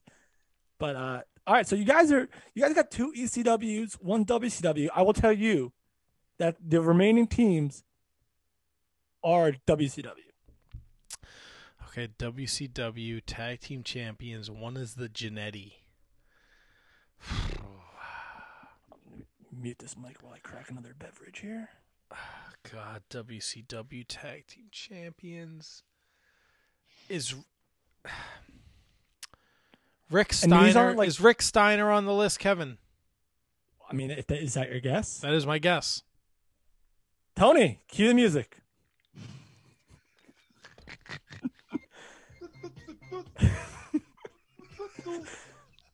What Matt, you- number? number five. Holy shit! Then that means number four still in play. Just because you know the Steiner brothers are great, and Rick Steiner had a wonderful singles career in WCW, but he was he was still Rick Steiner to Scott Steiner, Big Papa Pump. Uh, but great tag team, and this is why I say because Jannetty still had a good career post Rockers, but it just wasn't to the comparison of the other person. Right. So I'm not saying that Saturn had a great career or New Jack had a great career, just in comparison, they were they were uh, better. So number four is still on the table. T Donk, WCW Tag Team Champion, the Janetsky. As I take a swig of my new truly hard uh, seltzer tea. This is a shot in the dark. I don't think this is right, but I'm going to say Paul Roma is part of Pretty Wonderful. Great guess, Tony. Not, Not on the list, but uh, but I thought about Paul Roma in so many different aspects because I wanted this to include WWE at some point and thinking that Jim Powers was the Jannetty and Paul Roma was the, the good guy or Hercules was the Shawn and J- great guess. No, I love Pretty Wonderful, by the way. Loved Pretty Wonderful. He was also a horseman, T Dom. Yeah, I know. I I, I would have went with him and, and Arn Anderson as well because I think they were tag champs. But Oh, I forgot about Paul that. Orndorff Totally forgot about that team. No. because I think Paul Orndorff had a better career. I mean, it's, yeah, you know what? I think Orndorff may have had a better career than Arn Anderson. I don't know if that's a hot Great guess. not, but Great guess. Go ahead. It, no, it, no, it could have been. It, that could have been on the list, Tony. Easily, easily. Matt, who you Uh, got? Scotty Riggs from the American Males. That was the other one I was going to go with. Tony, do you have music ready? See, you fucking lucky fucker. Friend of the show.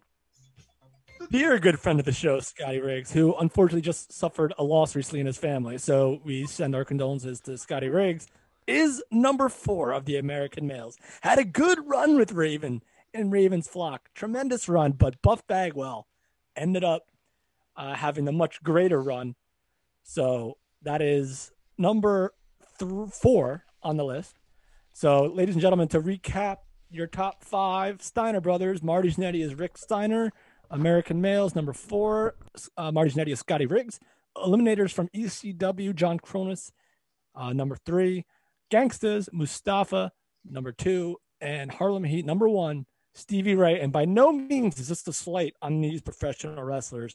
It's just that the other half of their tandem had a much better career. So there you go, boys. That's the top five from KJG this week. It was a good one. I like that. That was a good list, Kev. All right. Beautiful. That's tough, man.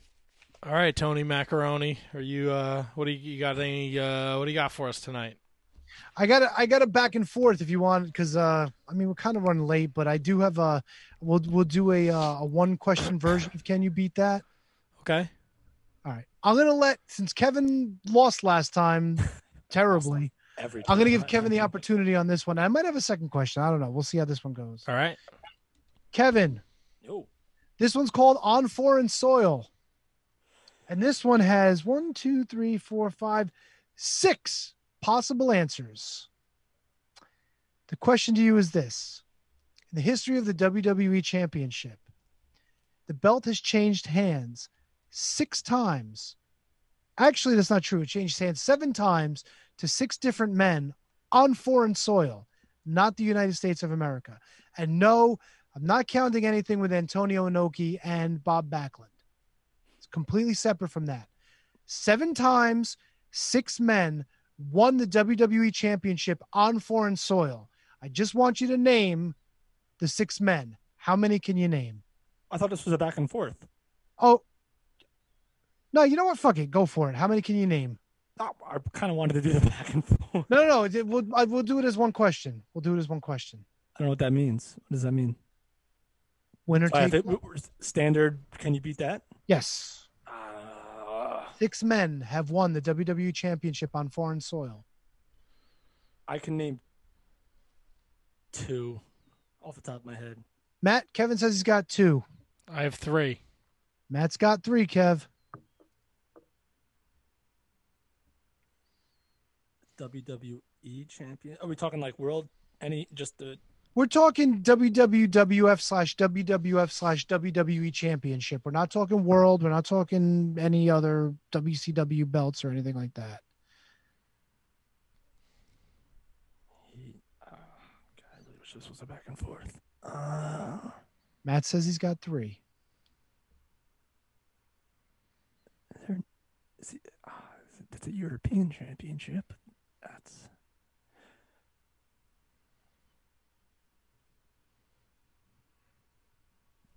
did. Well, I mean, what, you- I mean, this is a tough question. Not not the biggest fan of Can You Beat That. Oh, sorry, Jesus. So Matt, how you doing? Good. How are you? I'm feeling better now that I got MLW off my chest. Nice. Good.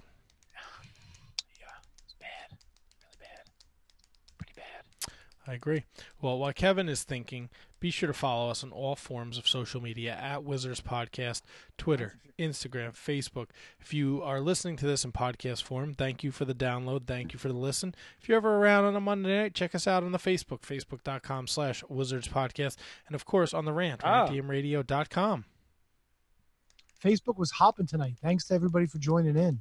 We had a nice little crew going. Yeah, thanks for dropping that in the other group, Kev. It really worked out, I think. I can name four. Kevin's up to four. Matt, what do you got? I have five. Matt's got five. Kev, either you're letting him play or you're running the table. You're like a fucking savant. How the fuck do you Do, like do, do, do. Boom, ba, ba, da, da, da. Kevin needs thinking music. There's only there's there's only six. Yes. Only six. Are any of them person repeat? Are, are any of them repeats? Yeah, one person was so nice he did it twice, but you only got to name him once.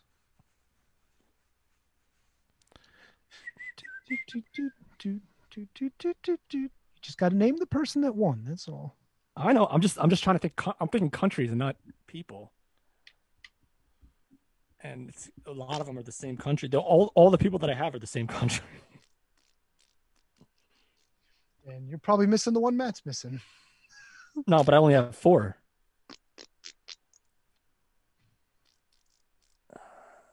This is WWE Championship. What am I? WW. What am I missing? Because you mentioned WWF, so that's got to mean something. Could mean whatever you want it to mean. No, I'll let I'll let Matt do it because I can only name four. Nah, Matt- you know what? No. I don't want to keep the people. So Matt, go for it. Matt. Can I can I just name my four and then Matt No. Matt can name the the, the fifth not- one? That's not how the game works, Kev. Well, no, but I know my four are locks. No! My four are locked. Top five is not Tony's top five. My six are locks, Kevin. How's that sound? Uh, you Googled it, you son of a gun. Yeah, I Googled it. Ultimate Warrior, WrestleMania 6.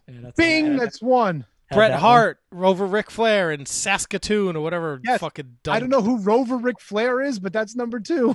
Had that one. Uh, the Montreal Screwjob. Bing, number three. Uh, Triple H at whatever that WrestleMania was in Canada.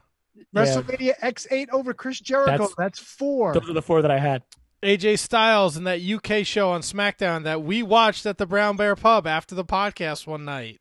The only one on the list that wasn't in Canada, that was in Manchester, over the pond. No chance And- I'll get that. The And one you guys are missing? Oh, you got I'm not six- missing it. Hold on. It's John Cena at like Unforgiven or something like that, right?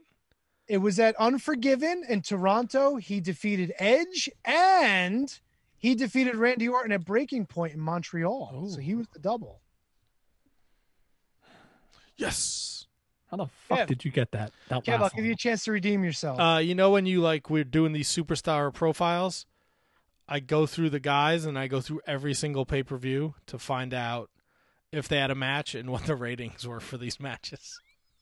But we didn't do a profile on John Cena, Edge, or Randy Orton yet. No, but one of the guys that you uh, picked and uh, both times actually were active during these eras. For f- the one that we're going to do a profile on this month was very active in 2006. Okay. Okay. Kev, I'm going to give you one chance to redeem yourself. Oh yeah. I got a question here. I hate this. I'm, I'm, I'm like Tony. If if you if we can eliminate this, I'll eliminate picks. No, no, it doesn't work that way. Sorry. Oh damn it! Damn it. That- Give, give it a shot. Kev, I'm going to give you the topic, and you got to tell me if you want to play or pass, and then I'll tell whoever's going to play how many answers there are to the question. Make it interesting. This one's called WrestleMania One on One None. One on one none. Does it involve a WrestleMania. nun? Kev, do you want to play or do you want to pass? One I'll answer. pass. Matt, Wait, how many answers? the question has one answer. Oh no no no no! All right. What do you got for me, Chunky Monkey? Oh. Are you doing it, Kev, or are you passing? No, I mean I already said pass, so let him do it. Do you want to do it? I'll give you. I'll give He you a chance. said pass. I can't change my fucking pick. He said pass. Give me the question. Matt. This, the answer to the question, is the only WrestleMania that did not have a one-on-one singles match between two men. We did this already. No, we didn't. Fuck off. The only WrestleMania that did not have a singles match between two men. All right, let's think. You're saying between two men, so that means there was a woman's match. No, Uh, it's the only WrestleMania that did not have a singles match between two men. Maybe why would you say between two men? Why wouldn't you say a singles match then? Because it's between two men. It's the only WrestleMania that didn't have a one-on-one match between two men. Are you so fucking so dense? you're telling me that there this could be a trap and there could have been a singles match between two women. the only qualification is there's no singles match between two men on one WrestleMania card. Which WrestleMania is it? WrestleMania 2000. You fucker, you nailed it. Damn. Why did I? That, why did I know that? There's no. There was. There's absolutely no reason for me to know that other than that we already did it. We didn't do it. What do you mean we did it? I don't know. I don't know how, but I knew that, and, and there was no reason I would ever, ever know that. Maybe it was more to the podcast I listened to. I guess Matt knew it and we never did it. that's true. Fucking A, dude. I'm just not that smart. Because I mean, know it was if the you- four way for the title. I'm Yep. sure there was some fucking crazy ladder match. Jericho, Benoit, Angle had a three way, right? Yep. Chyna beat somebody. Chyna And was in a six man. Chyna was in a six man. Oh, against the fucking right to censor. Radicals. Yep. No, yeah, that was Jacqueline and uh, The only women's match I think was the cat and Terri Runnels. Terry. Yes. Yeah. That was the only Yeah, well, singles match know- on the whole show, and it was a women's match. this game. How's that? How about that? Hell of a question. It's a great question, and I knew it, and I said pass when I should have said play. Game sucks. Good I am night, El- Gracie. I am El Fantasmo. Did you hear that? Kevin said your game sucked. No, not his game. Well, nothing to do with it. special thanks to t- tonight's guest, C.W. Anderson, at ECW Anderson on Twitter and Instagram. Make sure you give him a follow. Uh, we'll be back next Monday night. We may or may not have some guests, Yeah. which is nobody's fault. These things happen. But uh, we're working on remedying the situation. Uh, be sure to tune in Wednesday night here on the Rant, rantiumradio.com and facebook.com slash wizards podcast for the AEW Dynamite post show featuring myself, Ant Money, and Kate the Great. Uh, again, patreon.com slash wizards podcast. Uh, check out our bonus shows. I think they're really fun. I think you'll really enjoy them. And of course, manscaped.com. Use the code wizards at checkout. You'll save 20% and you'll get free shipping and you will be so much happier knowing that you're manscaped Ooh. and you're free as a breeze. I don't know. I just make up I'm madisms. I have a lot of madisms. Free as a breeze. Free That's as a best one. breeze. That's the best one. That's almost as good as C.W. Anderson saying "fat guys don't fold." There you go. That's the name of the episode. I'm writing it down I- right now. As soon as good I as soon as he said it, I knew it. Awesome, guys. All right. Well, we hope you enjoyed the show. Uh, be sure to join us next week for another episode of the Shining Wizards Wrestling Podcast here on the Rant, rantiumradio.com and shiningwizards.com. Holy fuck. Fat guys don't fold. Say goodnight, Gracie. I hate you. I do too. and we're out.